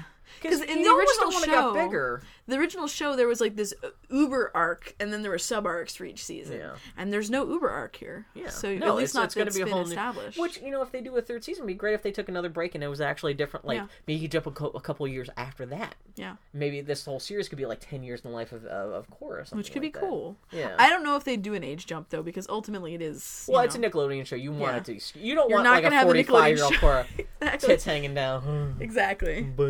And Lin Beifong can never die, so it has she has to be this age forever. God. Korra, I loved it. It was great. Although if I age, so... if you jump forward uh, far enough, then you have like the Airbender kids. They start to have kids, Yeah. and uh, there's an episode of the original show where uh, they meet some kind of like fortune telling lady, and she's like, Yeah. "Katara, you will only die after your like fourth grandchild, great grandchild is born." And so they can ha- end the series with her dying as soon as like Milo has his like fifth baby or something. Yeah. Like it's so bad. And now that like, did I talk about this last week? How I'm kind of bummed because there's not going to be a happy future for the Airbender family because like Tenzin and, and Pema now have four kids. Yeah. And he's probably going to send them. There's four Airbender ten- temples Yeah. out in the world. He's probably going to have to Yeah. send each one of those kids out there to kind of start repopulating. It's okay because they're airplanes now. That's so true. I didn't think about that. They just buy a They're ticket. just gonna jet over. They want to say they say they want to say uh, Sky Bison. You can take the day off. I'm just going to get buy my airplane ticket to I was back kind. One thing I was sad about was that so the cars are Satomobiles, which I thought was great, but the airplanes are just airplanes. Automobiles. Yes, no- It- well, it could be a guy named Larry Otto. well, no, That'd that, be funny because it'd be a joke piece and said that the automobiles can cut auto. well, they're Satomobiles. I know that that's a joke. saying. The guy the who invents an airplane, he could be named Otto, but O T O T O, O T T O. And so, Uh, shut I- up, Bill. This joke made made sense before I said it out loud. Legend of Korra, man, that show. I, I that show stuck the heck out of the landing for me. There are all these things that should be annoying to me that were not. I, I don't just think it was fucking bad. loved it. I'm just curious to see, like, because like they I- are they literally go do? anywhere. They do the whatever they next want. season. It's kind of awesome. Oh man, I wish you hadn't told me about that because I, I want to do a Legend of Korra slash uh, Korra map. Yeah. And I was thinking, well, if the, this whole show is ever going to take place in Republic City, I can just draw a map now and I don't worry about it getting out of date. If it's in Legend of Korra, they suddenly decide to like, let's go check out Ba Sing Se. Yeah. And I was like, fuck, no, I'm ain't gonna travel the world. Bill, I'm just, gonna wait until just next... make an avatar map. I don't and then to. make a I Korra know, map but I like being in like two wholesome and years. complete. Yeah, shut up. no, Because that's it would right. be it would be accurate as of hundred years ago. Uh, in- yeah, I in know. That's a Avatar good, you line- know, actually, yeah, that's a good point. Annie, I love you. So then you just sell motherfuckers two maps. I'm just saying, Bill. Exactly. I'm looking out for your interest oh here. man, and then there's a fat airbender when all the Avatar Yeah. pass life show up. You get to see all the different. There's an airbender in the back who weighs like 400 pounds. He's got 12 chins. Yeah, it's pretty Oh my God, great. There's a fat Did you see that there was a Fire Lord Airbender? Like he was the Fire Lord. He had the crown and everything. Oh no, I didn't see that. Yeah. That's great to see all the little background details. Yeah. Well, I saw that like peop uh, someone had taken a screen cap of the first time Aang sees all of his past incarnations. Yeah. And they kept they were they they they fleshed out like like with the the ones you see in the, at the end of Legend of Korra. The, like, Yeah. They were consistent with how the characters are not designed and just man, I fucking love this show. Legend of Korra, good times. All right, friends. In summation, Mass Effect yay, Korra yay. We're gonna take a break and go to the Geek Week interview.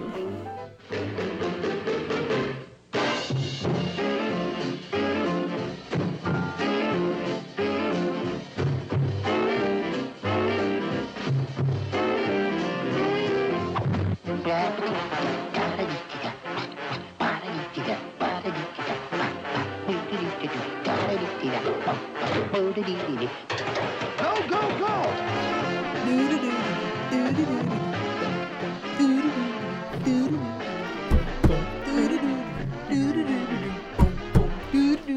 No, it sounds like you're actually collecting garbage.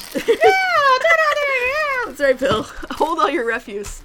All right, friends. It's time for the Geek Week in review. What's up? What's going on? Bill, you want to start at the start? Uh, I have to pull it up real quick. Oh, then I will start at the start.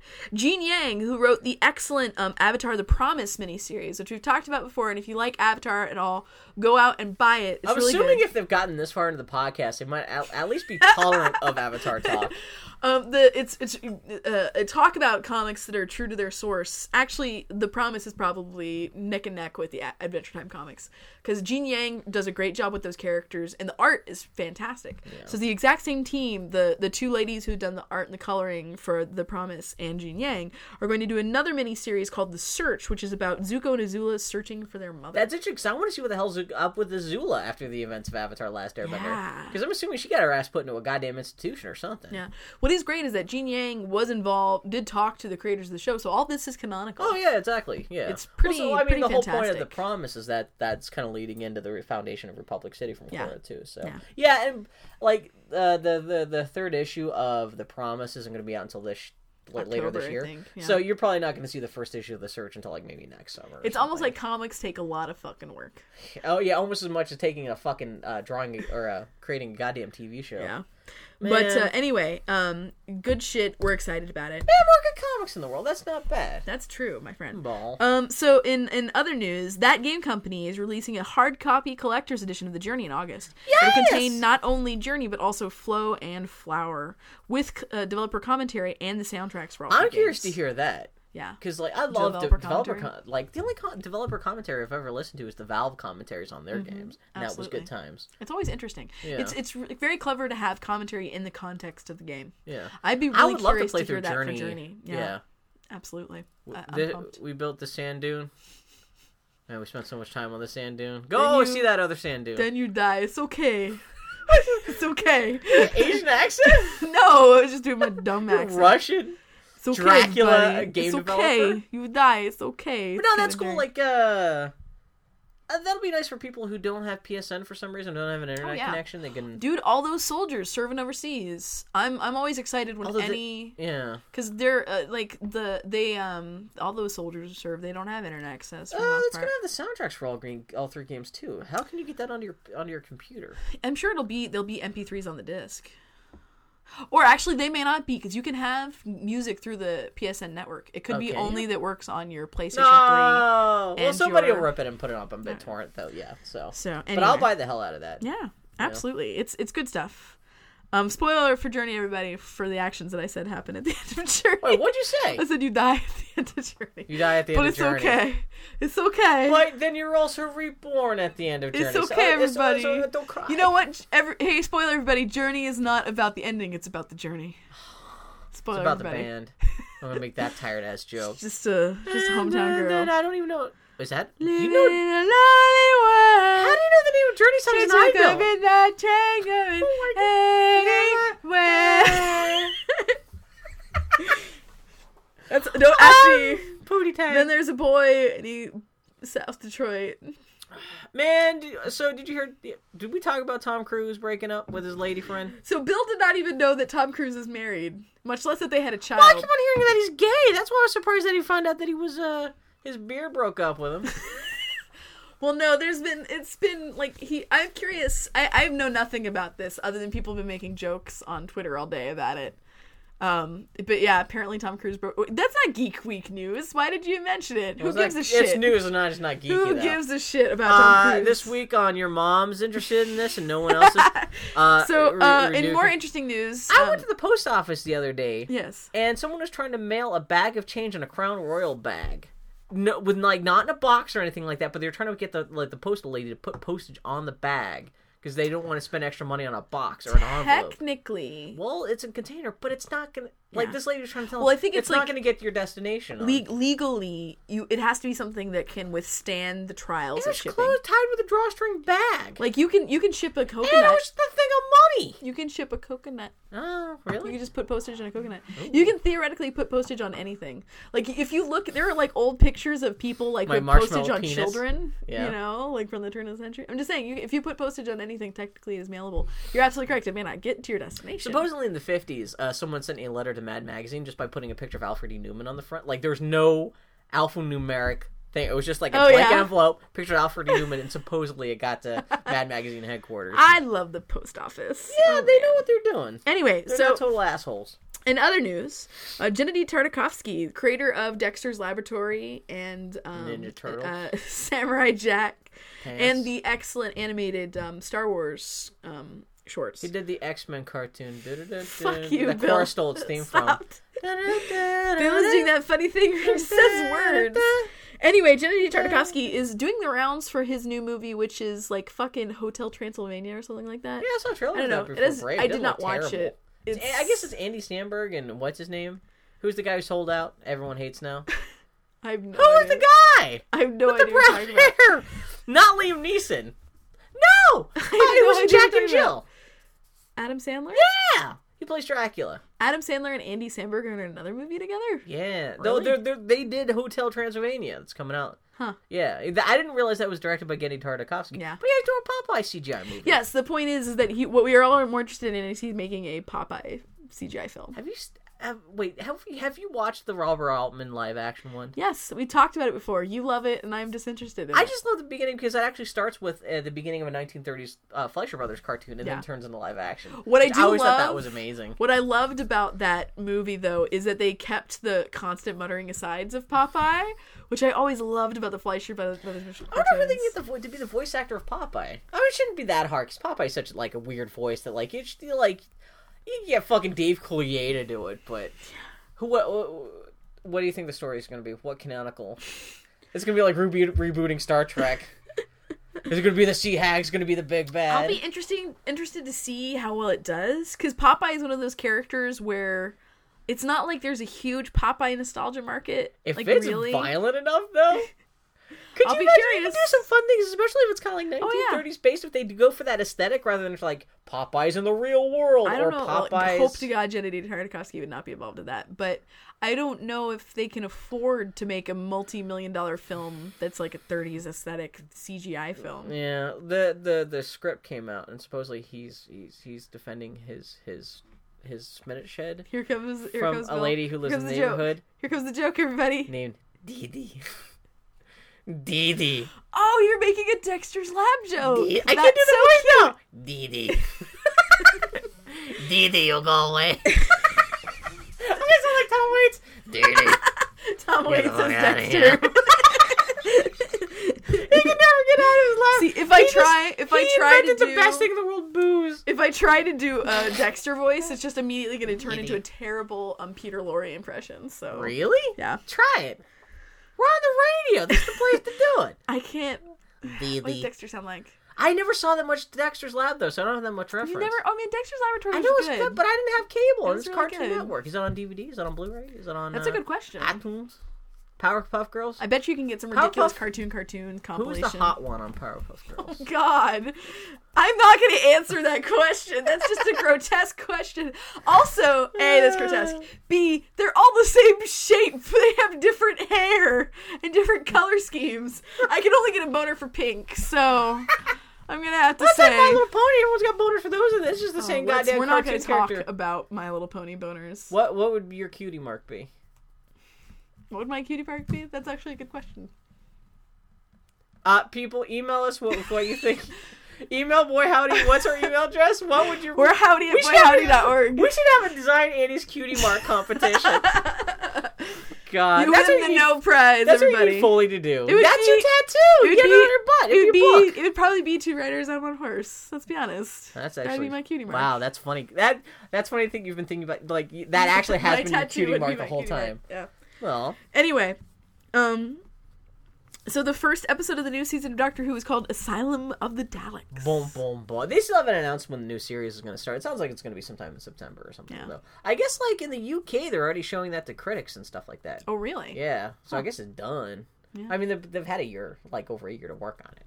Yeah, they gave uh, Doctor Who some extra time off this year. Man, I went from being very interested in Doctor Who That's- to not see, being like interested I said, in I Doctor feel Who. bad. That was a bad season. Yeah. I could care Who less. gives a shit? I used to love River Song. Now I'm like, oh fuck, get River Song the fuck out of here. oh my god. Oh, just see, you don't care about this, but David Warner's going to be on Doctor Who this year. Doctor War- David Warner played uh, Evil in Time Bandits. You, of course, you care about that. he played Jack. Here, I'm gonna he look played him up. Jack the Ripper in Time After Time.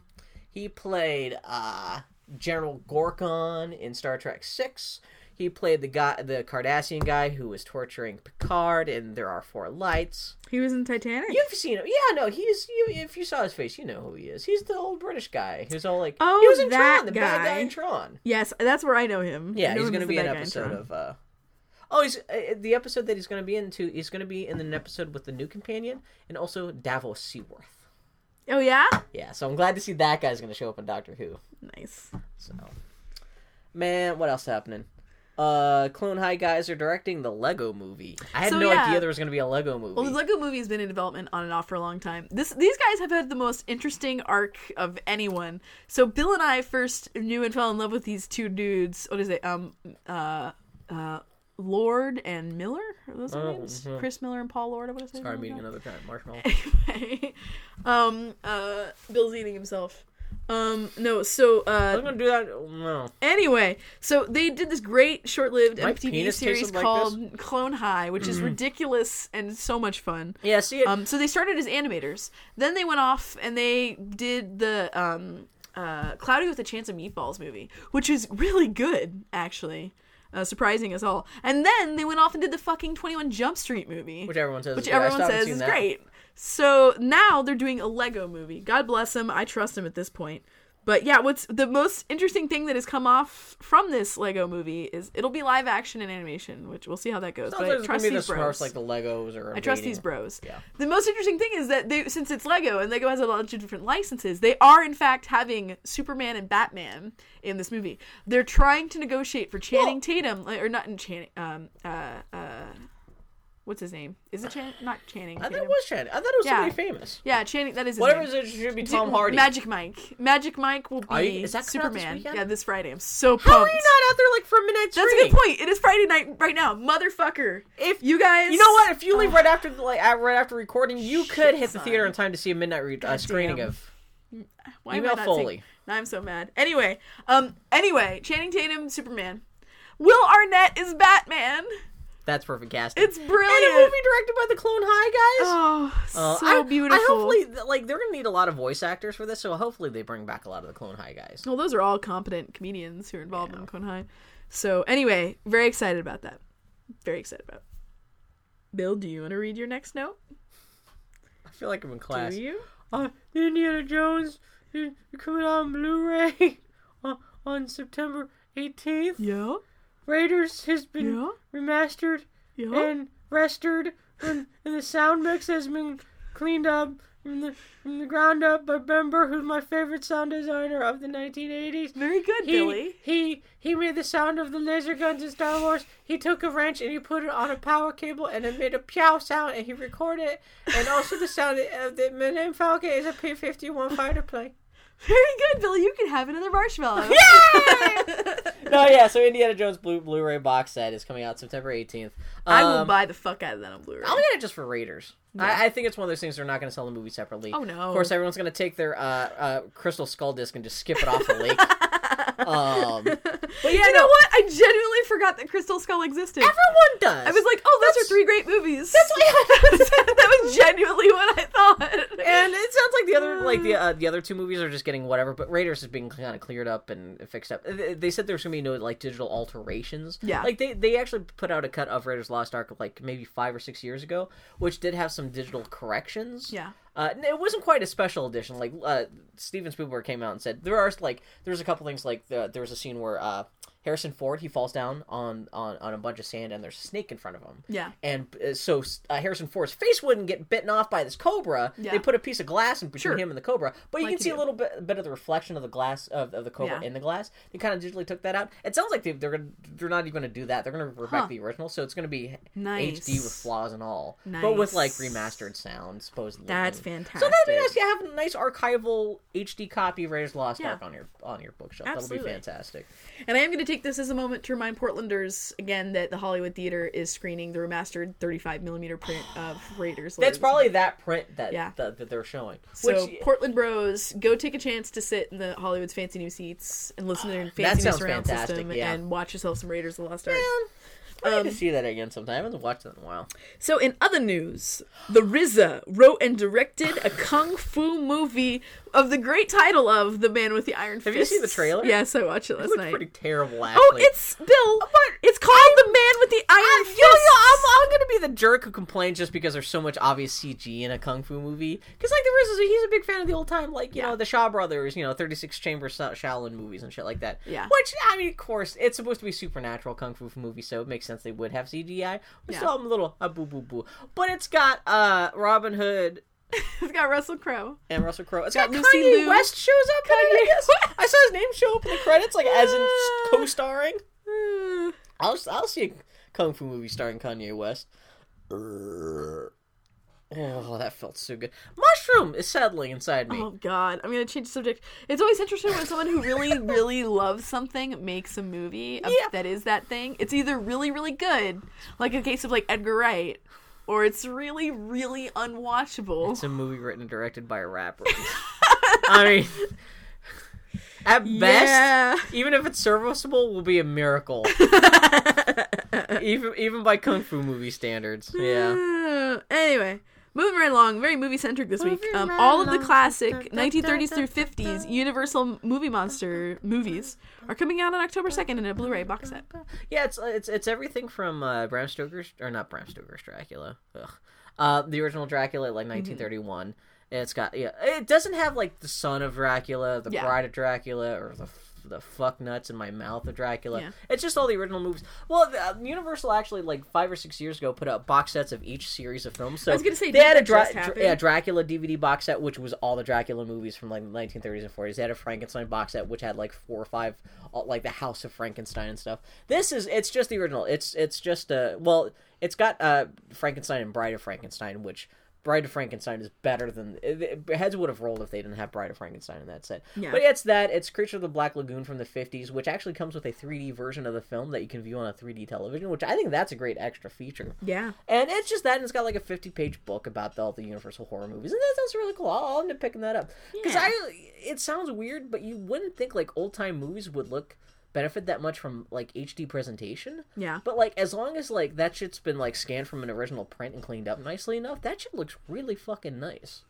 And like these old like uh, horror films, that'd be just really cool I to see love, in HD. yeah, no, the there's something about seeing movies like that in in 3D, Yeah. or And- excuse me, in HD, I should say. It's really and uh, the Universal's been pretty good. Like like those Universal DVD sets that came out a couple of years ago, they had a lot of nice extra features. The commentaries on those things were fantastic. Yeah. Uh, there's a fantastic commentary on the Bride of Frankenstein DVD, which looks like it's included in this set, which is my tradition. That's the last thing I do every Halloween night, is I listen to that as I'm falling asleep. Mm-hmm. Yeah. because this guy he has a very it's it's very informative but kind of funny just commentary. Ah, it's just it's my thing. So I, I I'm already a sucker not only for those movies but that uh, that specific presentation of those films. and just Totally. that being on Blu-ray makes me Yeah. happy. Yeah, I mean, Yeah. Annie. I I'm happy for you. Annie's just agreeing, like, yeah, whatever. It's fucking old I'm monster excited movie shit. for you. Oh, Ed Wood's coming out. Speaking of which, Ed Wood's coming out. Well, this is the time of year when all the Halloween shit starts coming out, like yeah, all the or they Blu-ray start announcements. announcing it. Yeah, Ed Wood's coming out on Blu-ray. That should be good. Oh, that's another black and white thing. Oh, yeah, and Ed Wood, that's like Tim Burton's best. That's his best film, technically. yeah. It's not as good as uh, Beetlejuice or Pee Wee's Big Adventure, but what are you gonna do? Yeah. Have you seen Ed Wood? Yes, It's about a transvestite. I think it is actually really cute na, and na, really na. charming. It's depressing. And I enjoyed it. Oh yeah, that's what I like about it. That's what you like about it. Yeah. They say at the end, he contemplates killing himself, but then the ghost of Aang shows up, restores his filmmaking ability, and then it's all very happy ending. Shut up, Phil. Anyway, What's I'm the Shaenon Garrity? so this is what I'm very excited about. This was just announced today. So Shaenon Garrity, a, a really fun cartoonist, did a great comic called um, Narbonic about Yeah. evil We scientists. talked about her Helen Nar- Helen Narbon.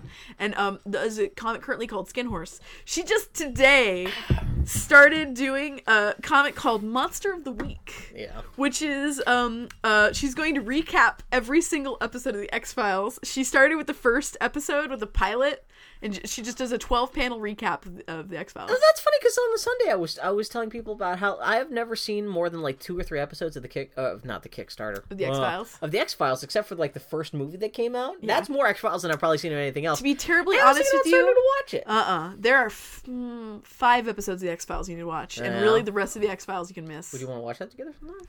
Some days. I don't know if I can go back to the that X Files. bad. Well, that's what no, that's no. talking about. When we were watching the Korra finale, I was ju- talking about this. Everyone tried to talk me out about that because they're like, X Files was fine back in the day, but it's aged for shit now, Yeah. and there's so much bad There's a X lot of bad that to find the good stuff is just not worth the hundreds of hours I'd be wasting by trying to watch that show. Because frankly, all of the um the um mythology of the X Files is boring it doesn't go anywhere, right? You're just well, no, it does. It meanders to get there. I know and it's not interesting. movie, there's bees, there's corn, That's right. there's I loved the X Files, but I no genu- no. I'm gonna change Baron that sentence. Munchausen. I disliked the X Files. I love Mulder and Scully. Mulder and Scully are two of my most favorite Which one's the hot fictional. one? Depends on who you're asking. Oh, you got anything for the company? I know, no, but you know, David Duchovny was a heart. What's her face is attractive, am I Um, not Gillian wrong? Anderson. Gillian Anderson is beautiful. Even I she's- have a crush on Mitch Pileggi. Thank you. Who Mitch played Pileggi? Skinner?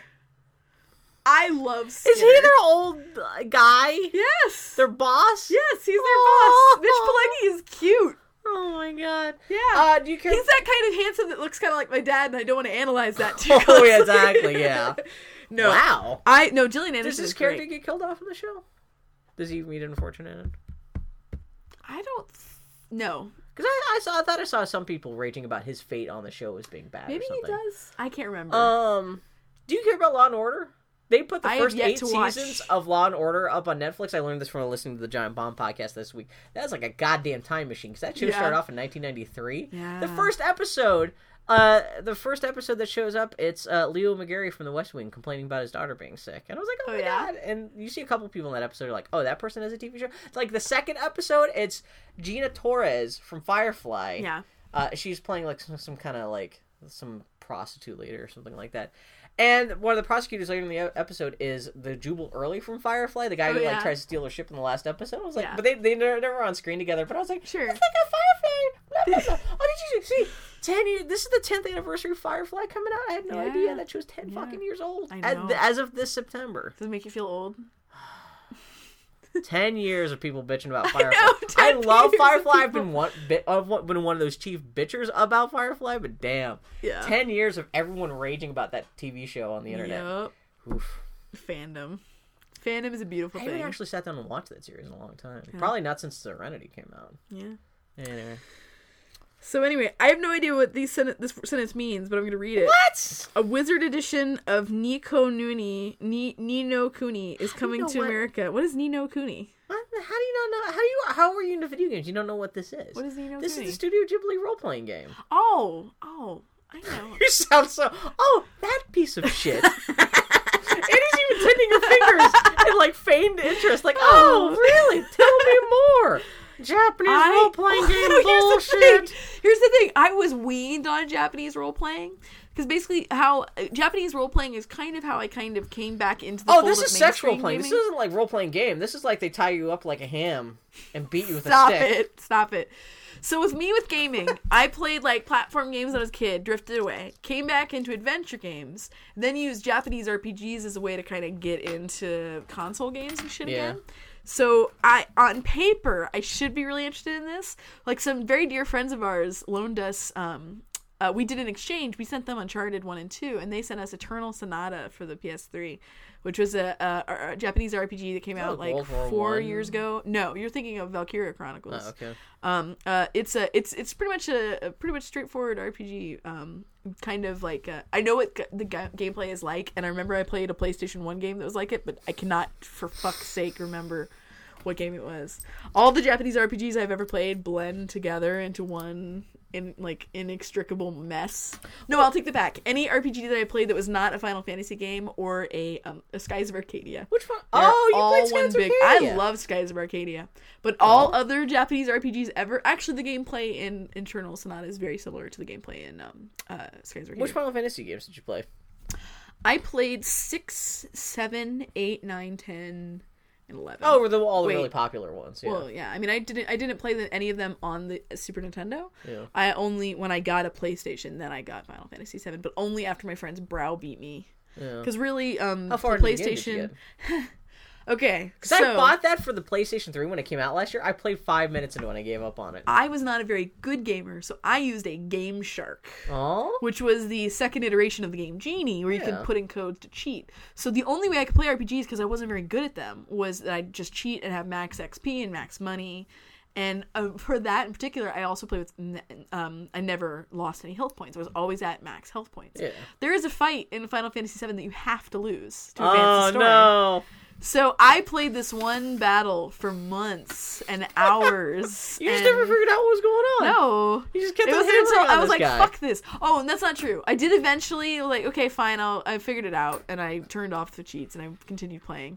And then I got to the final disc, like the fourth disc, because friends, this is back when games were multiple discs, back in the day. Um, I got stuck on the third disc of Final Fantasy 8. Final Fantasy VIII. I loved Final Fantasy VIII at the It time. had a like Ugh. normally proportioned people in it. Oh, but the character, the relationships between those characters I don't are, remember are any of that. are terrible. Anyway, in Final Fantasy VII, the final disc, the last disc was scratched. So I was never able to finish it. yeah.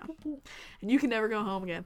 I now have no patience for Japanese RPGs. This is where I was coming around to. Even by all accounts, that this game, when it, it's already been out in Japan, so a lot people have played it in the West. There Yeah. are people in the West who have played it who like have, uh, you know, they, they know how to speak Japanese. Even they said that like the gameplay, it's just a, s- a super boilerplate uh, like role playing game, Japanese Yeah. role playing game. But the the appeal comes that it's it's it's yeah, it's it's HD Studio Ghibli designed Yeah. monsters and creatures and characters and stuff like that. Yeah. Yeah. So this Wizard Edition that's coming out, uh, the the, the the the big hook for Ni no Kuni, aside from the fact that it's uh, the artwork pres- uh, produced by Studio Ghibli, Mm-hmm. not actually. I'm sure it's.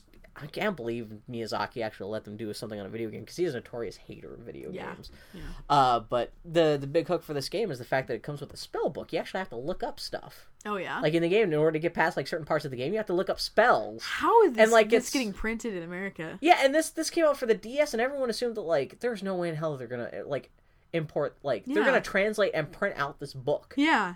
And uh, yeah, no, it's coming out. Yeah, no, it's it's January twenty second, uh, twenty thirteen. Adding to the shit pile. Yeah, of all the games that are coming out the next front winter end of slash spring. Jesus Christ! But I will buy the hell out of that. That just the uniqueness of that. I wish that that was the original DS version was also coming out too, because that's kind of sounds unique. And Mm-hmm. and I think with the original the DS version, you're using the touchscreen to help. Oh, is this a spells and stuff. 3DS? No, this is for the PlayStation Three. Oh, So I can let you borrow this shit if I. Well, no, it sounds. Well, no. If it's coming out in a uh, collector's, it, it'll be on disc. I thought it was going to be a download.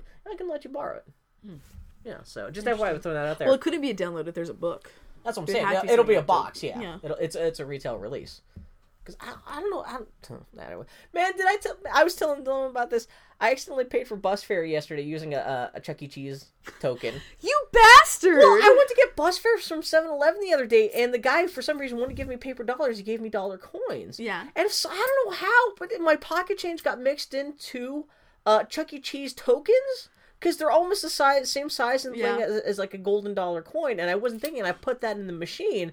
And the bus driver laughed, and he's like, "What the hell are you doing?" I'm like, "What?" He's like, "You just put a Chuck E. Cheese token in this thing." I was like, "Oh, I'm sorry," and he was like, he just kind of looked at me weird. I still have the other one left. But yeah. fat guy on Portland trying to pay bus fare with a Chuck, Chuck E. Cheese. Well token. done, Bill. A But, proud uh, moment. So, Did you know that they serve liquor in Chuck E. Cheese? God, really? Yes. That must be new. There are more. I know. I did not remember this in my youth, and I think oh, it depends on the state. Terrible. But there are actually a huge number of domestic incidents that happen at Chuck E. Cheese, largely because With apparently adults and- get drunk while kids fuck around. Why would they do that? I'm sure they punch It's out the Chuck E. Cheese robot band. I read it. I read it Oh, on Wikipedia. no. I could not believe it. Could not believe it. Why would you serve? Chuck E. Cheese are already kind of weird and white trash oh, enough in some Oh, places that like It doesn't even involve beer. Without people barfing and shitting all over the bathrooms and in the kids' pizza parlor room and oh my god, well, you probably have adults getting naked throwing themselves in the ball pit. Yep. Oh, Good that's place terrible. get drunk. Okay, Speaking of Chuck E. Cheese, so um, were you do, were you aware of the what was it going to be called? The Portland Portland Pool and Pinball Parlor or the Portland Pinball Parlor? the hell or is this? like No. So the guy Is it who runs well now it's not I guess because I Oh, they by got it. arrested? So the guy who runs Voodoo Donuts decides that he's going to open a, a bar that is a mini golf place and a pool hall, and it's gonna have like all these weird like like it was gonna what was it called the Port Portland Pool Par PPP is what Is it's it called. to be third rate games, just like Voodoo Donuts is third rate donuts, according to everybody? Everyone in town, Portland. If people don't know, Portland's big donut place is Voodoo Donuts. That's where they sell Uh, like Voodoo donuts Donuts shaped like dicks. Yeah, is is And- known for their crazy. You can eat like a breakfast cereal donut. Everyone hates on their donuts. I think they're just normal donuts. It is funny because like non stale cereal put on top. everyone like the general the general vibe is Voodoo Donuts are amazing and people drive all over. But everyone I've actually spoken to, it does not like. People who live in town don't like it, but for, Yeah. like people, people see like hear about Voodoo Donuts on like the Travel Channel. Yeah, they something like notoriously once had like a Pepto Bismol donut before the FDA made them stop using medicine in food and like all this crazy shit. But yeah, anyway, he was gonna open this fucking bullshit mini golf place with the pool, and I, every time I drove by it, it's like filled with shitty chandeliers and like all this. Oh, weird did he open it for like a brief time? Well, no. I every time I drove by them working on it, and there was a, par- or a party, or excuse me, a story in the Mercury or the Willy Week about it. I it. never heard about it. and I was like, how the hell can this be Where real? this going to be at? It was gonna be on Sandy. Well, here's the thing. The punchline being, I drove by the other day on the way to the tattoo parlor. Empty and ghost it's town. Totally empty. Big old for lease sign on the side, and I'm just Oh. sitting there thinking, no fucking way. It- Better sell some more fucking donuts before you Yeah. have to put that shit up. Yeah. Jesus Christ! It just sounded like such a bad idea from the start. So I could do with more like arcade pinball kind of stuff in this just- game. With pool. it's gonna be like- fuck pool. You can play pool anywhere. it- yeah, it's just like you. you Oh, Mini I wonder what he did to fuck that up though. Well, he's not really a businessman. He's Yeah. an idea guy. You know. He, he what he does, he just tries to take like a, a Miss Pac-Man arcade cabinet and put stale Captain Crunch on it and tries to sell it for a million dollars. Uh, so we have feedback. Uh, I, Yes. I, I, I did commission feedback from our loyal listeners. Uh, so uh, we got a fucking huge email from Colin Lidston. Thank you so much for the email. Uh, Colin, just- I have to tell you. So he wrote, he shared his feelings on the Mass Effect ending, which basically boiled down to he thought that the additional endings were we, we unnecessary. We both read this email. Uh, However, I have to admit, Colin, I the fir- when you when I first received your email, it starts with "Here are my feelings of Mass Effect ending." Disclaimer: I have never played Mass Effect. I did not fair, read he's very forthcoming. It's not Did like he's trying to at- trick at that point, I was like, I'm not going to read this. you read half that email Well, to no, me so- out loud. and I today, read it. before we did the podcast. Yeah. we read it. No, we both read it. It's way too long for us to talk about on the podcast, but I do appreciate uh, the I really appreciate you sharing your thoughts and feelings, and I do agree with you. I do agree. There's, Mass Effect is what about it happens to humans when they play video games. It's a very nicely put together email. Yeah, It's super long. He We can't- basically he his, thesis was uh, basically there is a um. I give him a um, grade A for a effort. man chooses a slave obeys like moment in the ending of Mass Effect where you have to break the basic structure of how Mass Effect games work in, in order to end it. Because you have to make a decision. The Mass Effect is all about the decisions you make, and you have to make a decision that breaks the game, which is an interesting theory.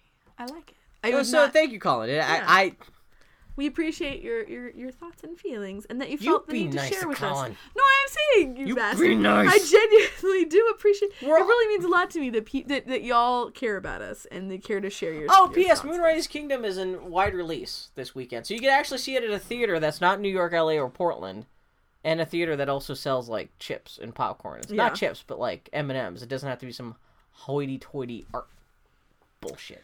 So our I'm bro, just saying you should go see it, Andy. You should go see it. It's a good movie. I will go see it. It sounds like it. sounds like it's got religious shit. Steve Wolfhard saw it today and it helped him through ease his troubles at the border. Poor Steve Wolfhard. Okay, I keep laughing. Our bro Steve Wolfhard is currently on his way of emigrating to America. Um, and I went and, and got turned away at the border. When I the one time I tried to go visit Steve in Canada, I got turned away at the border. So I feel like there is this cosmic balance that's happening. You should offer him put him up. Yeah. Um. So anyway, um, our bro, good old Sid, good old Goran Flakes says Brave was such a disappointment that it kind of tainted all my other media. And then Whoa! Did she send that? Was that an email we got? it was a tweet. Oh, I didn't see that tweet. I got it all right now. I Um, don't even see that. Oh, I see. Oh, okay. Sorry. And she she have nobody will at the admit the. Brave isn't perfect. Um, Oh, uh, Brave is did not people did people Did react the same way when Cars podcast came out? Yeah, well, no, a lot of people. Squeaky chair. I- Squeaky I don't know what what um, feedback she, uh, Sid is reading because I, I the, the reaction I've seen to Brave Online has been pretty damn mixed. Yeah. like been saying that a The mediocre. Rotten Tomatoes score has been kind of not it's like terrible, it- but it's, it's the same as his. Cars rating, isn't it? Yeah. It's like seventy five percent or something. No, I don't that. think people really come rushing to the defense of of of of, of Brave. I hate to slag on Brave because it is Pixar's first female protagonist, and a lot of that shit is relevant to my interest of the young woman who does archery and adventure and etc. And there's bear humor and etc. But yeah, it was just it was kind of underwhelming.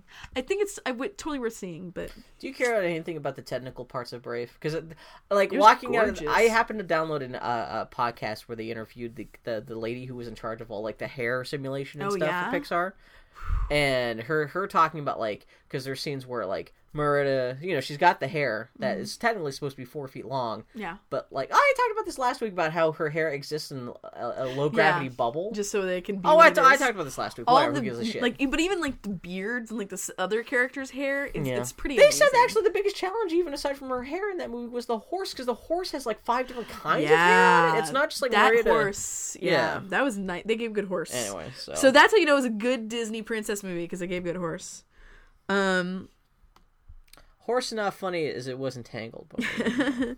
um, uh, what the hell? A prelude to more. Finish listening to the latest Boy Howdy podcast. Take two steps back. Look at my Twitter history. Is this how I sound? Did we read weird feedback from? no, no, um, uh, uh, they were slagging on Korra, and we are basically pooping on anti-Korra people. Was he? St- I don't even. On what? Okay, this is bad feedback corner now. Where I'm just like, I'm just confused by what I'm reading. Um, Oh, uh, and then Gerald suggests we do an all core episode, which they, well, this could have been. well, I but think Joe was excited about that this week would be an all-Korra episode. he'll be very happy when he sees the uh, uh, Bailey dressed like a air bison. Oh, I didn't mention this because I was going to talk about it in my Korra stuff. So we introduced our bros, Brenna and Chase, to Korra, and they came over and watched the last few episodes with us. Brenna, because she's amazing, made my cat Bailey a air bison costume. And she wore it during the whole finale, and I laughed Did she, did she so get angry hard. at it? Bailey's She's a cat put into a sky bison well, here's the thing. Here's Bailey's relationships with clothes. After a while, she forgets that shirts exist. Hats are freaking weird. I forget because you've dressed her for Christmas. Oh yes, she has multiple outfits. I'm one of those cat people. That's Oh, not true. that She has she has a t-shirt. And Foley wonders why she looks so grumpy when the photo gets taken. Oh my I- god. and she has a t-shirt and a couple of ties. Yeah. But yeah, hats Aw. hats are no good. So Bailey did not. She just kind of stopped moving, which is great for photography needs. Oh, she's Um, kind of but no- bound up in oh, that suit. man, so amazing, so amazing. Oh man. Um, anyway, Prelude to More goes on to say, um, I've been too negative on Korra. I didn't hate it. I just thought it was rushed. I'm sorry for being overly negative. I truly did like the characters and plot, but felt Korra was a little too compressed. yeah, if if if Prelude to More looks online, that is by far away the consensus of almost everyone who's Oh, seen yeah. that, at least online. Whereas I found that narrative compression, for the most part, very, very satisfying Yeah. and um, a, a nice, um, I don't want to say palate cleanser, but nice uh, relief as opposed to the way most media is going. There's a murder suicide in that episode. There's a murder. Su- that, was a- amazing. That was also too. Because I Oh, thought he was man, gonna That was amazing. Amon, but that like That was Amon's great. one tear that falls out of his face. no, uh, that was great. I can't wait for the. I want to see the, the, the. Hopefully, there's they put that out as a like- nice DVD set with like commentary Oh and man, stuff. I wanna, that. I like how badly Amon shits the bed when things go bad. Well, he does the huge bending move out of the water. He could have just swam fucking. He could have swam swam out of the away. until everyone went home. he could have. Instead, he just talk. shits the bed. he's and then "No, he's I- like, he's like, "Hey, bro, sorry about the whole t- taking away all your powers thing. Let's go on an adventure. I love you, bro."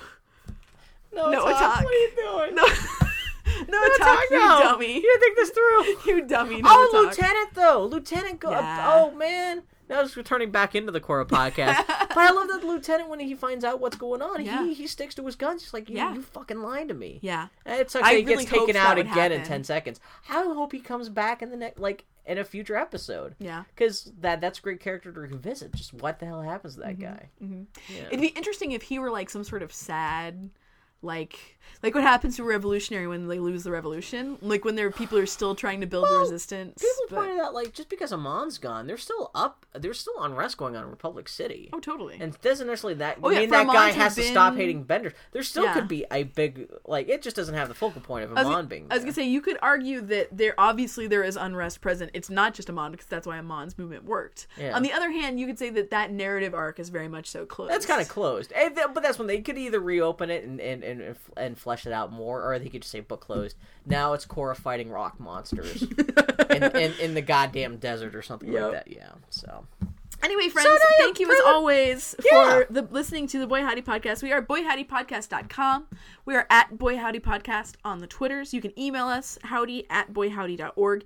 Thank you all so much for listening. I appreciate your friendship. And while we're at it, what would Bill's what is it called? Cutie? cutie mark What would Bill's cutie mark be, everybody? can of coke. I get funded for it because it'd be like advertisement because I'd be walking around with assless chaps all the time. So hey, look at my cutie mark. It's it's refreshing. How do you know what that is called? How do you know that it's called a cutie You mark? can't you can't bum around like 4chan or anything like that without finding people like I want to fuck that pony in the cutie mark.